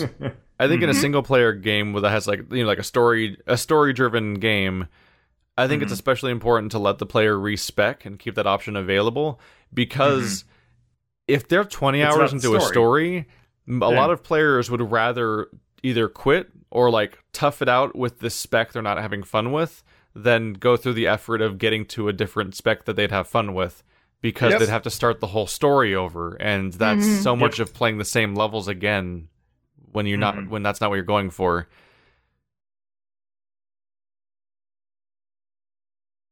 Do we have any Um, questions? Uh, Any more Um, questions? Yeah, I guess Dario- Keith did kind of give us one question. Anyway, what? Dario asks, "Here is another one. Oh, well, that's a block. That's a preamble. Uh, is there any ability that you wish you would have learned but never did, like parkour or, or play any sport or something like that?" Oh, okay. I like how they immediately assume it's all physical for us. I us. forgot the first example was parkour. Hmm. I knew people that did parkour in high school, and then they broke their arms, and I was like, well, I mean, that well, was they did cool for a parkour bit. wrong then. I had always Uh, wanted to. I mean, when it comes to like sports and physical stuff, I always Mhm. wanted to have like. I really should have tried out some kind of martial arts or. Um, I tried weapons martial arts. It was a I lot of standing and punching in the I air. absolutely love like Mhm. target archery, um, but that's just something that I would do at my friend's cabin in the woods with her old like resin bows and stuff. So there's Mhm. that. But yeah, martial arts. Um, I really I I want to learn a lot of like crafting things, but those are things that I haven't like run out of time to do. Actually, like you can still pursue a lot. It's just difficult for Okay. some of them. I back to an old topic. I have a new complaint about the Surge. Oh, okay. So the game Oh, really yeah. likes to have these like really pretty finisher animations. All right, no problem. You're not invincible during them. You're not invincible during them, in fact, and you're Mhm. locked into them for a while. You go into slow mo, the enemies around you do not. So you're like in this really intense, like slow mo kill a kill a person animation. This other guy just shows up and starts wailing on you in the butt. No, Ah, uh, I was in the middle of like a chop a guy in half animation, mhm. and it uh, flung me off a cliff because my character was making these like broad, fluid motions to Mm. take a swing at a guy, and then it's just like, oh, but you're too close to the edge, so you slip off and die. I've done that so many times with and I had like no control because you're locked into that animation, so I was like, no, no, no, no, no, no, no, and just sort of like jumping abilities, like ones where you, let's go say that you're a warrior in a game and you have a charge ability that sends you Mm-hmm. straight forward. Uh, Oh, That's right. the funniest thing to see people do, though. uh, yeah, doing that and then accidentally Starting right going off the side of a or cliff. Shit like that. uh, I forgot the other thing that bugs me is unlike Dark Souls, uh, you have Mhm. a time limit before you can get your shit back. Uh, not Oh. not like before you can. It'll disappear. It's two and a half minutes. So if you Oh, die at the very end of the oh. level, uh, you're kind of screwed. If you can kill an enemy, it extends the timer by a little bit. Mm. But uh, That's a dumb fast. system. Why? yeah, oh yeah, especially because there are a lot of enemies that take like two minutes to kill because they're shielded from the Beefy. front. How? They're tanky That's as hell, stupid. but you are not. Yeah, I watched some of di- your videos, and you just die in like two hits. Oh yeah, I Mhm. still do. I'm further in the game. I've upgraded my shit, and I still die in two hits. And I'm like, well, all right. I found the defense armor, but I don't Mhm. actually know if that makes a difference. Because as far as I can tell, the numbers are bullshit. I've got claws that do 25 damage and a sword that does 45 damage, and they do, in actuality, 20 damage and 30 damage, which feels Hmm. really weird. Anyway, sorry. Yep. I just- right, so skills to pay the bills, or regrettably, will not pay the bills. I've just always wanted to play guitar, but hate the miserable, miserable feeling of trying to learn to play guitar. Oh, you you don't like like hearing the yourself You start off so bad for so long. You don't like hearing yourself be like, "Duh, duh, duh." wait, wait, hang on. Hang on, I I, spent got an it. entire summer some trying reason- to play guitar and trying to learn it, teach it myself. And there, I actually have sound the videos uploaded on the channel that's now my my professional channel. Nice. 'Cause We I- got to hear it. I had a I had a thing. Uh, it was like a self in, in, induced project thing where I, I was uh, the GOIST project. Get your shit together. Where uh, I was in college, and it was what I thought might be my last summer before graduation, which would would- which would be my last summer ever, as far as like a Right. thing that you take off from stuff. Right. So I was like, okay, I'm going to take this time to, I'm going to exercise every day and I'm going to lose weight and I'm going to practice guitar every day and I'm going to produce some kind of digital artwork every single day and I'm going to like, ex- I'm going to like make progress in all three of these things. Uh, Mhm. And man, those, uh, that guitar progress sure as hell didn't go much of anywhere at all. Learning playing the guitar is so difficult that if there weren't people that already knew how to play the guitar, I would assume it was impossible to actually play the guitar. but the people could do it, so I must be wrong. But I don't know how they do it. Yeah. I yeah. played the guitar a little bit, and I can't anymore because I played it so much. I injured my left hand, and Oh. um, now if I ever like, it doesn't. It only it only hurts when I play the guitar, Mhm. um, and it has to do with like the way I How extend you my hold it. pinky out, basically. Ah, um, yeah. Like it- no other activity does that sort of movement with my hands. I would assume it it'd be s- only comes up when I play guitar. Maybe it would be something similar to, say, like violins and cellos and violas and Mhm. basses and whatnot. Because, yeah, I could never, I rarely ever use my pinky finger on the violin. I had taken violin for several years, but for Mhm. some reason, I don't know if I just didn't have the strength in it, but Mhm. I would never like to use. And they say, "Oh, but you don't you don't want to just play an open string. You have to use the fourth finger to get up to the A versus the D." And I'm like, um, in any case, uh, yeah, I when I was actually visiting home, my family wanted me to play some violin.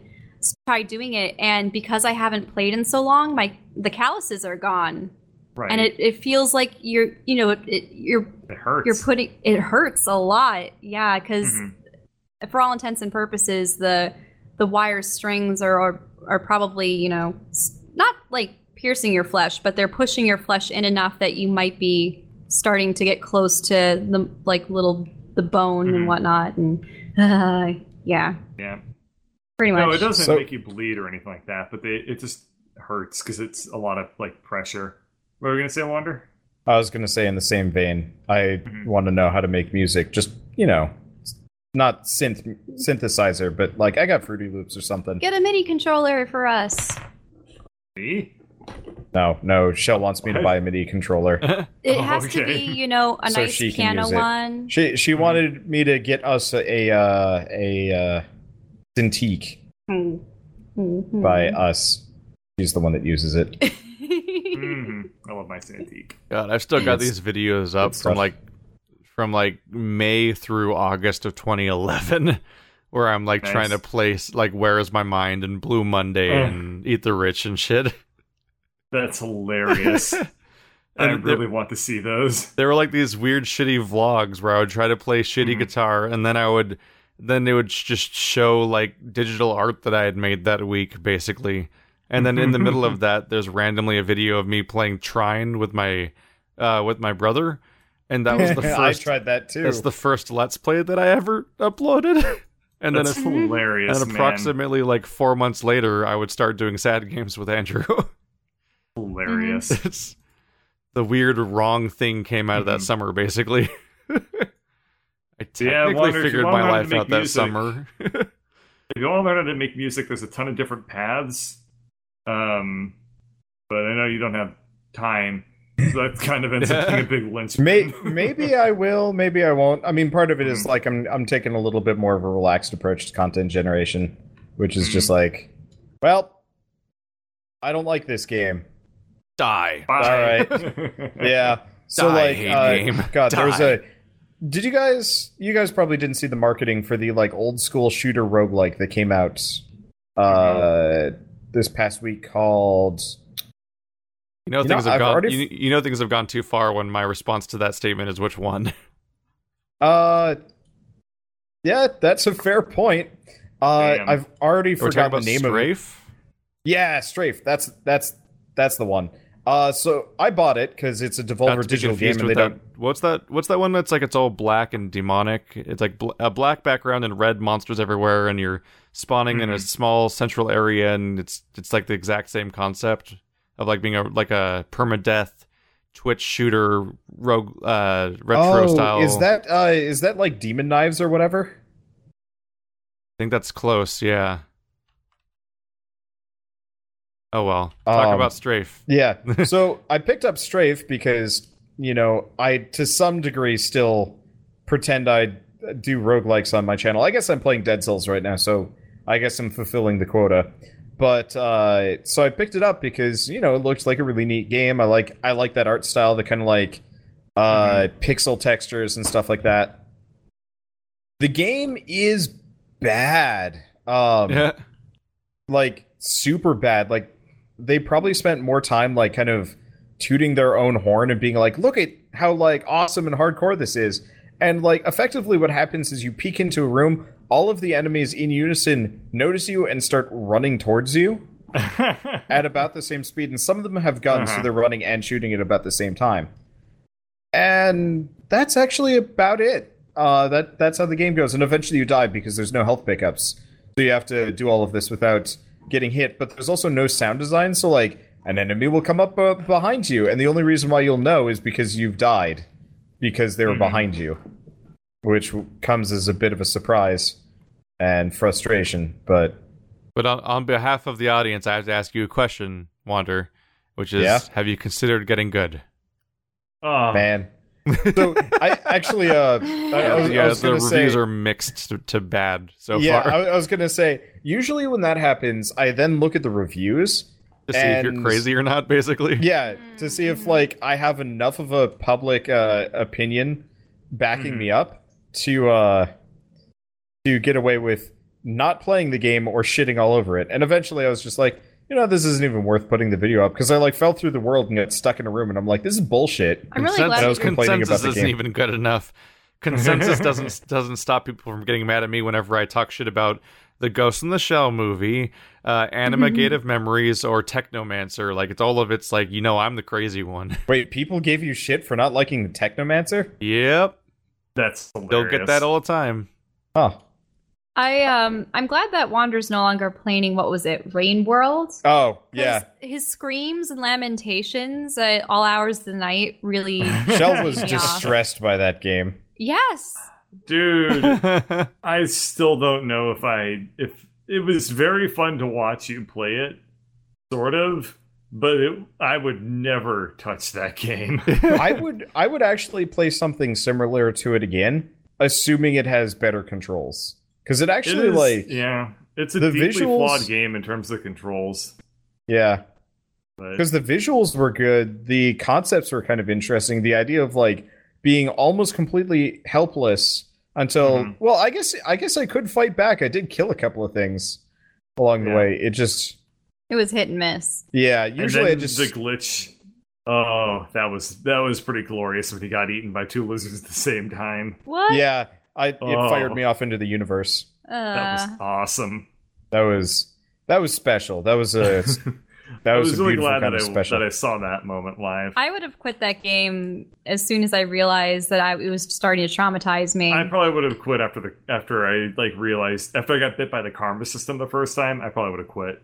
That's the one unfortunate part about being really uh, relaxed with my content. If Mhm. I have a series that's doing really well, I'm like, maybe have I to should push like, through. Mhm. Uh, maybe I should Have push through and just try it. So yeah, like that's part of the reason why I'm still playing the Surge, even though like I don't hate it. It's just like I I could go either way. I, at this point, I've Mhm. mastered the uh, shitty bridge that I hated. Mainly, I found the shortcut that bypasses the bridge. So ha. Ooh. Um, oh yeah, aside from music, I also think animation's really cool. a- animation Yeah. is. I mean, if you've got the art, the animation is just time consuming. Well, it depends on what Right. kind of animation. Like I think that because I'm more of a painter than a flash animator, I I'd be better served by. There, there's been a lot of like cutscenes and things done with like slightly moving paintings. Uh-huh. Yeah. It's like After Effects, I think they call like it. Like a motion comic, basically. Yeah, something oh, like there's that. a what are those called? Where only part of it moves and part of it stays completely still. God, Well- there's a special name for it. I don't know, but there are you can ones where you like can you go have look that up in the background while I'm continuing to look up the shooter I was talking about.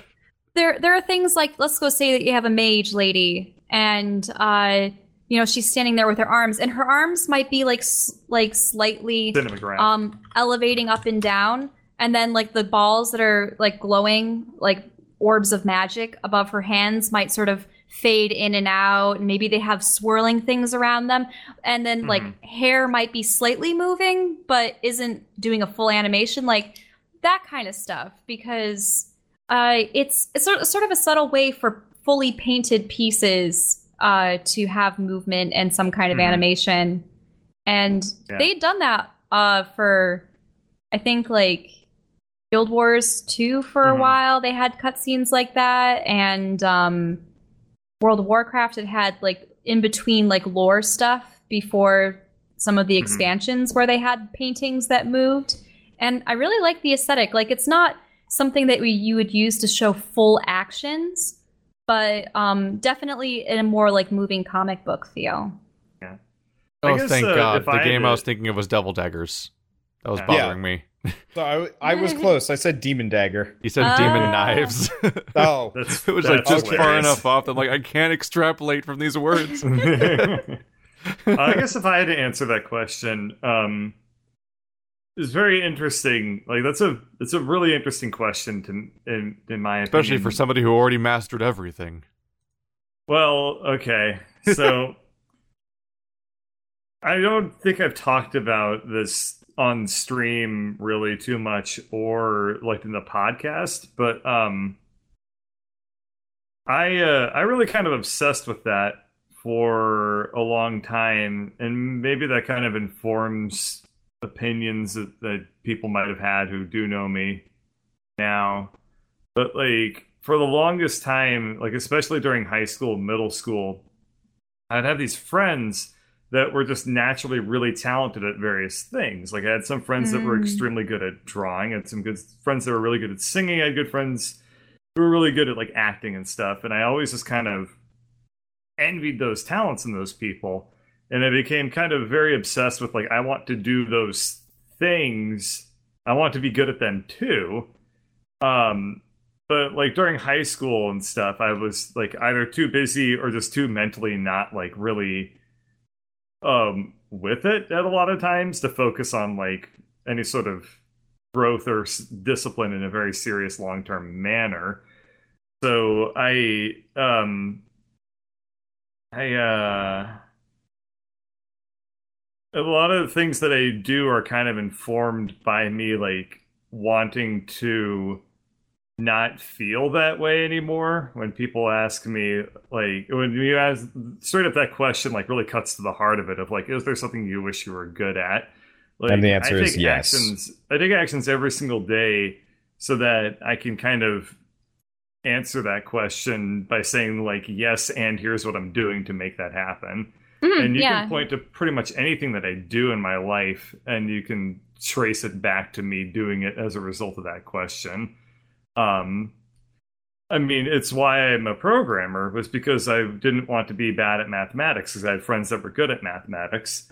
So I got really good at mathematics one day, and then I just kind of like kept. I get the feeling it. when you have kids, you're gonna like delegate different skills that you can't master to them. Uh, no, Bird Junior. I need you Yeah. to master the hacky sack. Put And then- why, and- father? So You just I'm make a bunch of up to kids to bigger learn new skills, and then you silo them all back in. Yeah.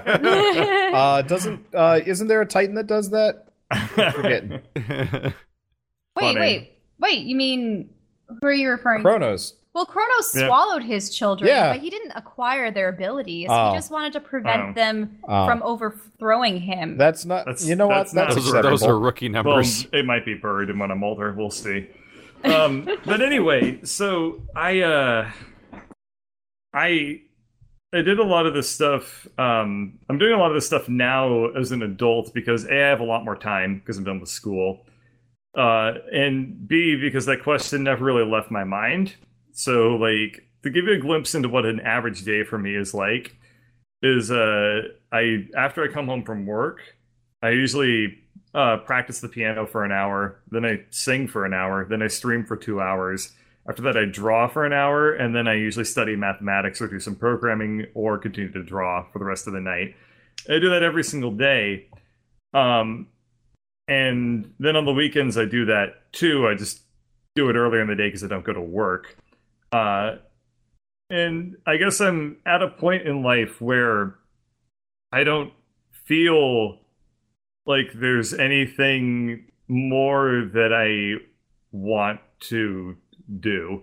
Like it's it's a really interesting feeling for me because I've always been kind of chasing like I really wish I was good at this, but I'm not good at it and I don't have the time to get good at it. It's like right now where I am is like all the things that I care about improving upon I am like working towards with one exception. But uh Mhm. Yeah, that's why I said earlier when we were yeah. answering the question that a lot of things are things that you can still pursue. Like even Yeah. now, it's like there are maybe there are a couple things I missed out on, like skiing. Ah, Mhm. I just cannot pull myself up on skis. mhm. Uh, like not not ice skiing. I can Uh, ski. water skiing. Water Oh. skiing. Never That's I mind. guess what I I'm just I'm just very lucky then because like Water I, skiing's too much don't- work and setup. Yeah, that's where I am. I was like, I I went uh I went uh tubing with Shell's family, and That's I a was whole just like, production to go water skiing. yeah. Mhm. So I went tubing with him, and by the end of it, my arms were like dead tired, and I was Mm-hmm. uncomfortable because I'm too big for the tube. So my legs had been slapping against the water and just shit like that. My trapezius Mhm. muscles got oh yeah. murdered yeah. by trying to get up on So the Shell has like this big long giraffe neck, Hey. Oh and jeez. Commander Shepard, is that you?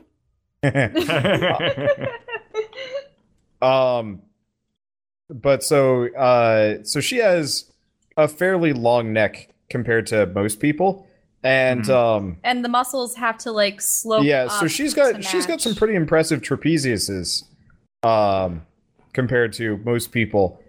They were like she looked. If you just looked at her neck, it would have looked like she was like lifting extra weights or something. It was bizarre. Well, they like flew up to like twice their size. It was like the most pain I'd ever been in. Yeah, she looked. Mhm. So she it- looked awful. At that point, I'm like, you know what? As cool as it would be to glide over the water and, you know, do all the cool tricks that my uncle could, like, he could throw off one of his two skis and then ride a single ski snowboard style and then, you know, hold on to the, um, and then just never the find the other handle ski with his again. foot. Like, you know, yeah, really.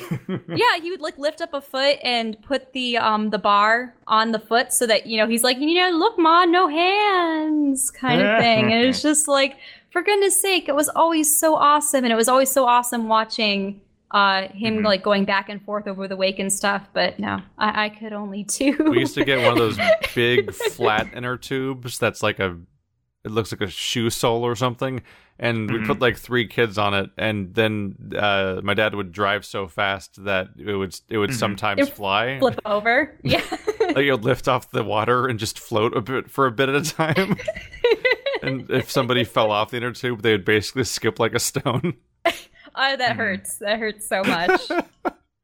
I actually developed a method of steering where I would literally, uh, I, I would just jam the heel of one of my feet deep into the water behind me because my uncle liked to send us over the wakes. But if you're outside of the wake, getting back into it flips you.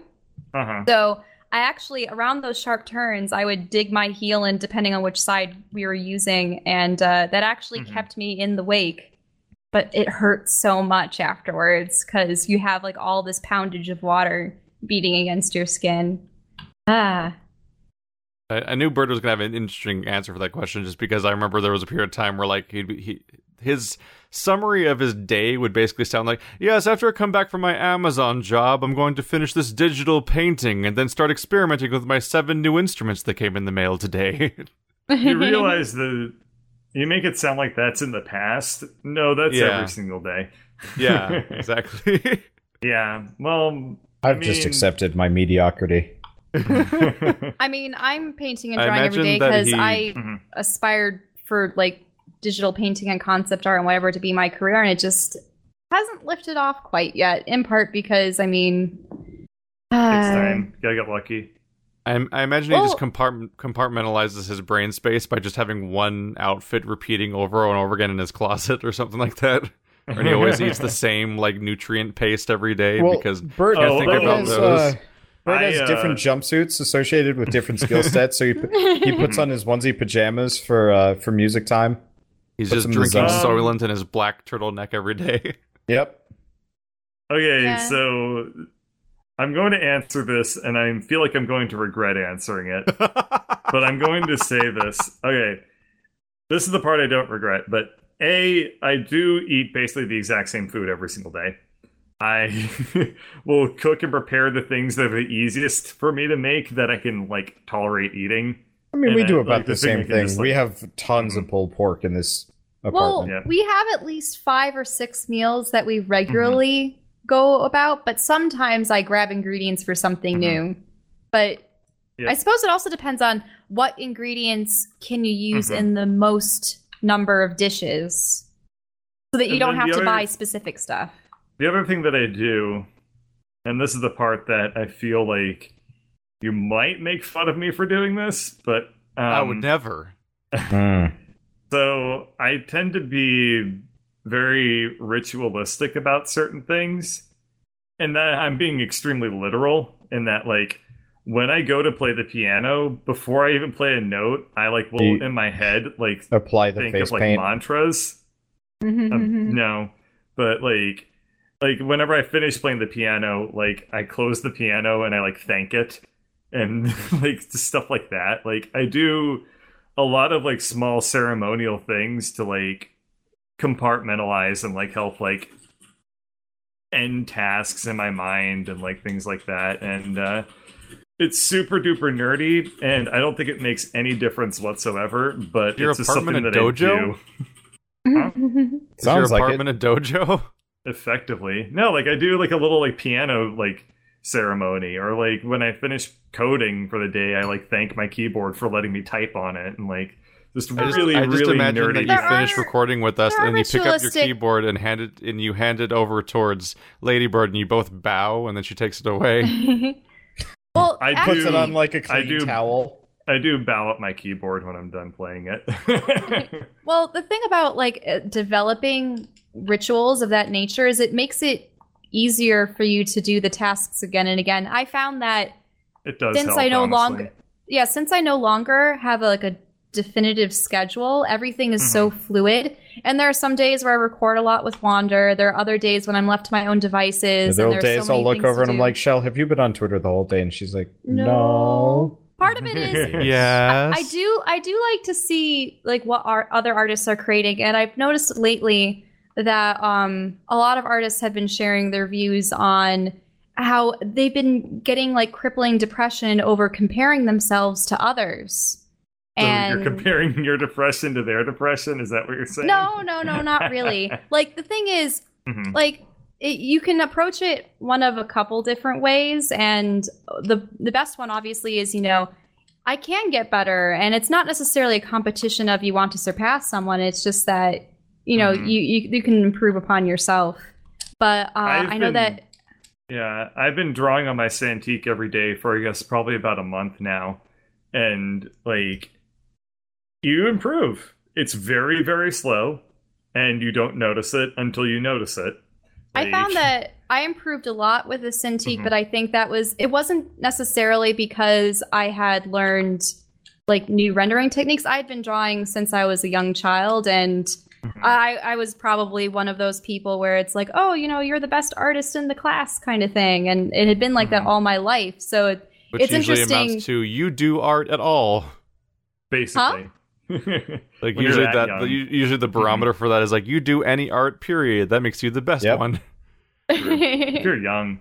Uh, Well, well, I mean, there are a lot honestly, of my if you're friends an that drew adult too. too. If you just draw enough, you get better at it. right. And I, I mean, obviously, it probably it was most definitely just Mhm. practice, practice, practice. But my teachers were uh, they they're like, why is there this character on the corner of your homework sheet? You know, shame on you. And Mhm. it's like, boop, boop, boop, boop, boop. like, Oh yeah, I got marked down once for drawing a portrait of my my teacher on my math test. That's uh, amazing. Fuck you. Stop him. he having was terrible. passions. We I need would you all to I, be I was gray given drones. more points on tests. Uh, actually, So he- my well, biology this is teacher loved flamingos, and I drew a, ni- a nice and detailed flamingo on the back of my biology test because I had finished it this is sooner, and she gave me an extra point. this was the lawyer teacher that I complained about frequently. Aw, I see. I just remember when I used my when I used to use my tablet during that little like summer when I'm trying to get better at things like I would just draw anything I found at some point because finding a subject was way harder than just doing stuff and like picking a subject could be like an all day thing. So like I'd just be Mhm. like that's a those are pants on a chair. I'm, I'm going to paint those today. There's something to be said for doing that, but on the same token, it helps to be more mindful. Like, first off, draw, if you want to get better at drawing, drawing anything is better than not drawing. Yeah. But also, um, the the other the flip side of that is like you improve faster in proportion, and this is a general art thing.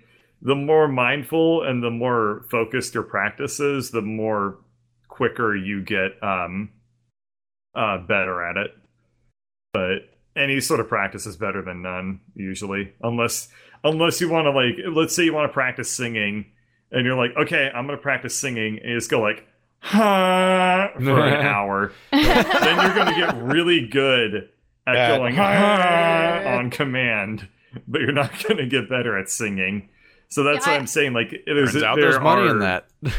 Hmm. I find I have a lot of specific goals for pieces that I create, and uh, it, I always like having a couple to switch between because sometimes you get uh, like image fatigue by looking at one Yes. thing for too long, and then it's like, okay, you know, switch Flip- to a different project. canvas every 10 minutes 15 minutes or whatever It's Well, really that's good- because good everyone has a natural tilt to like true their drawing hand. But do you know what's so weird? Um, what I, I would did that consistently with uh, my Phoenix piece, which I had uh, shared, and I decided, you know what? I wonder if it will still look weird even after all this, you know, attention and care that I taken into making sure that it was, you know, fairly similar one way and the other. I Mhm. take the same image, like the same like image of its head.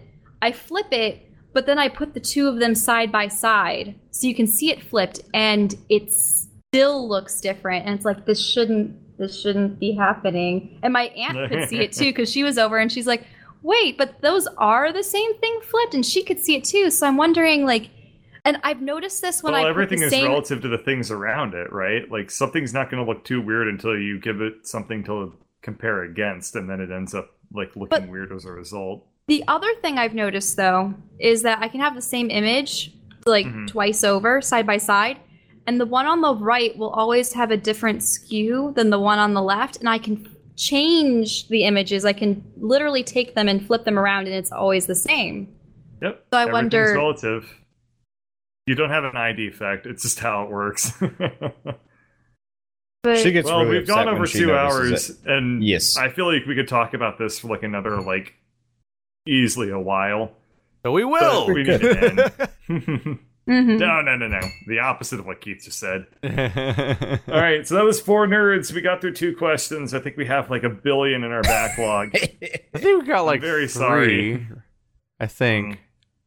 I don't know, but these were very good questions. So thank you for sending these ones in. Yes. yeah. They were really cool. All Thanks right. for watching. Like always, you can check out our channels in the description and whatnot, and you can find our audio version at the audio mm-hmm. version link. and you can send us mm-hmm. and you can send in your questions to four nerds questions at gmail.com. That's spelled out. It's mm-hmm. not the number four. Uh, thanks for watching. Like always, see you next time.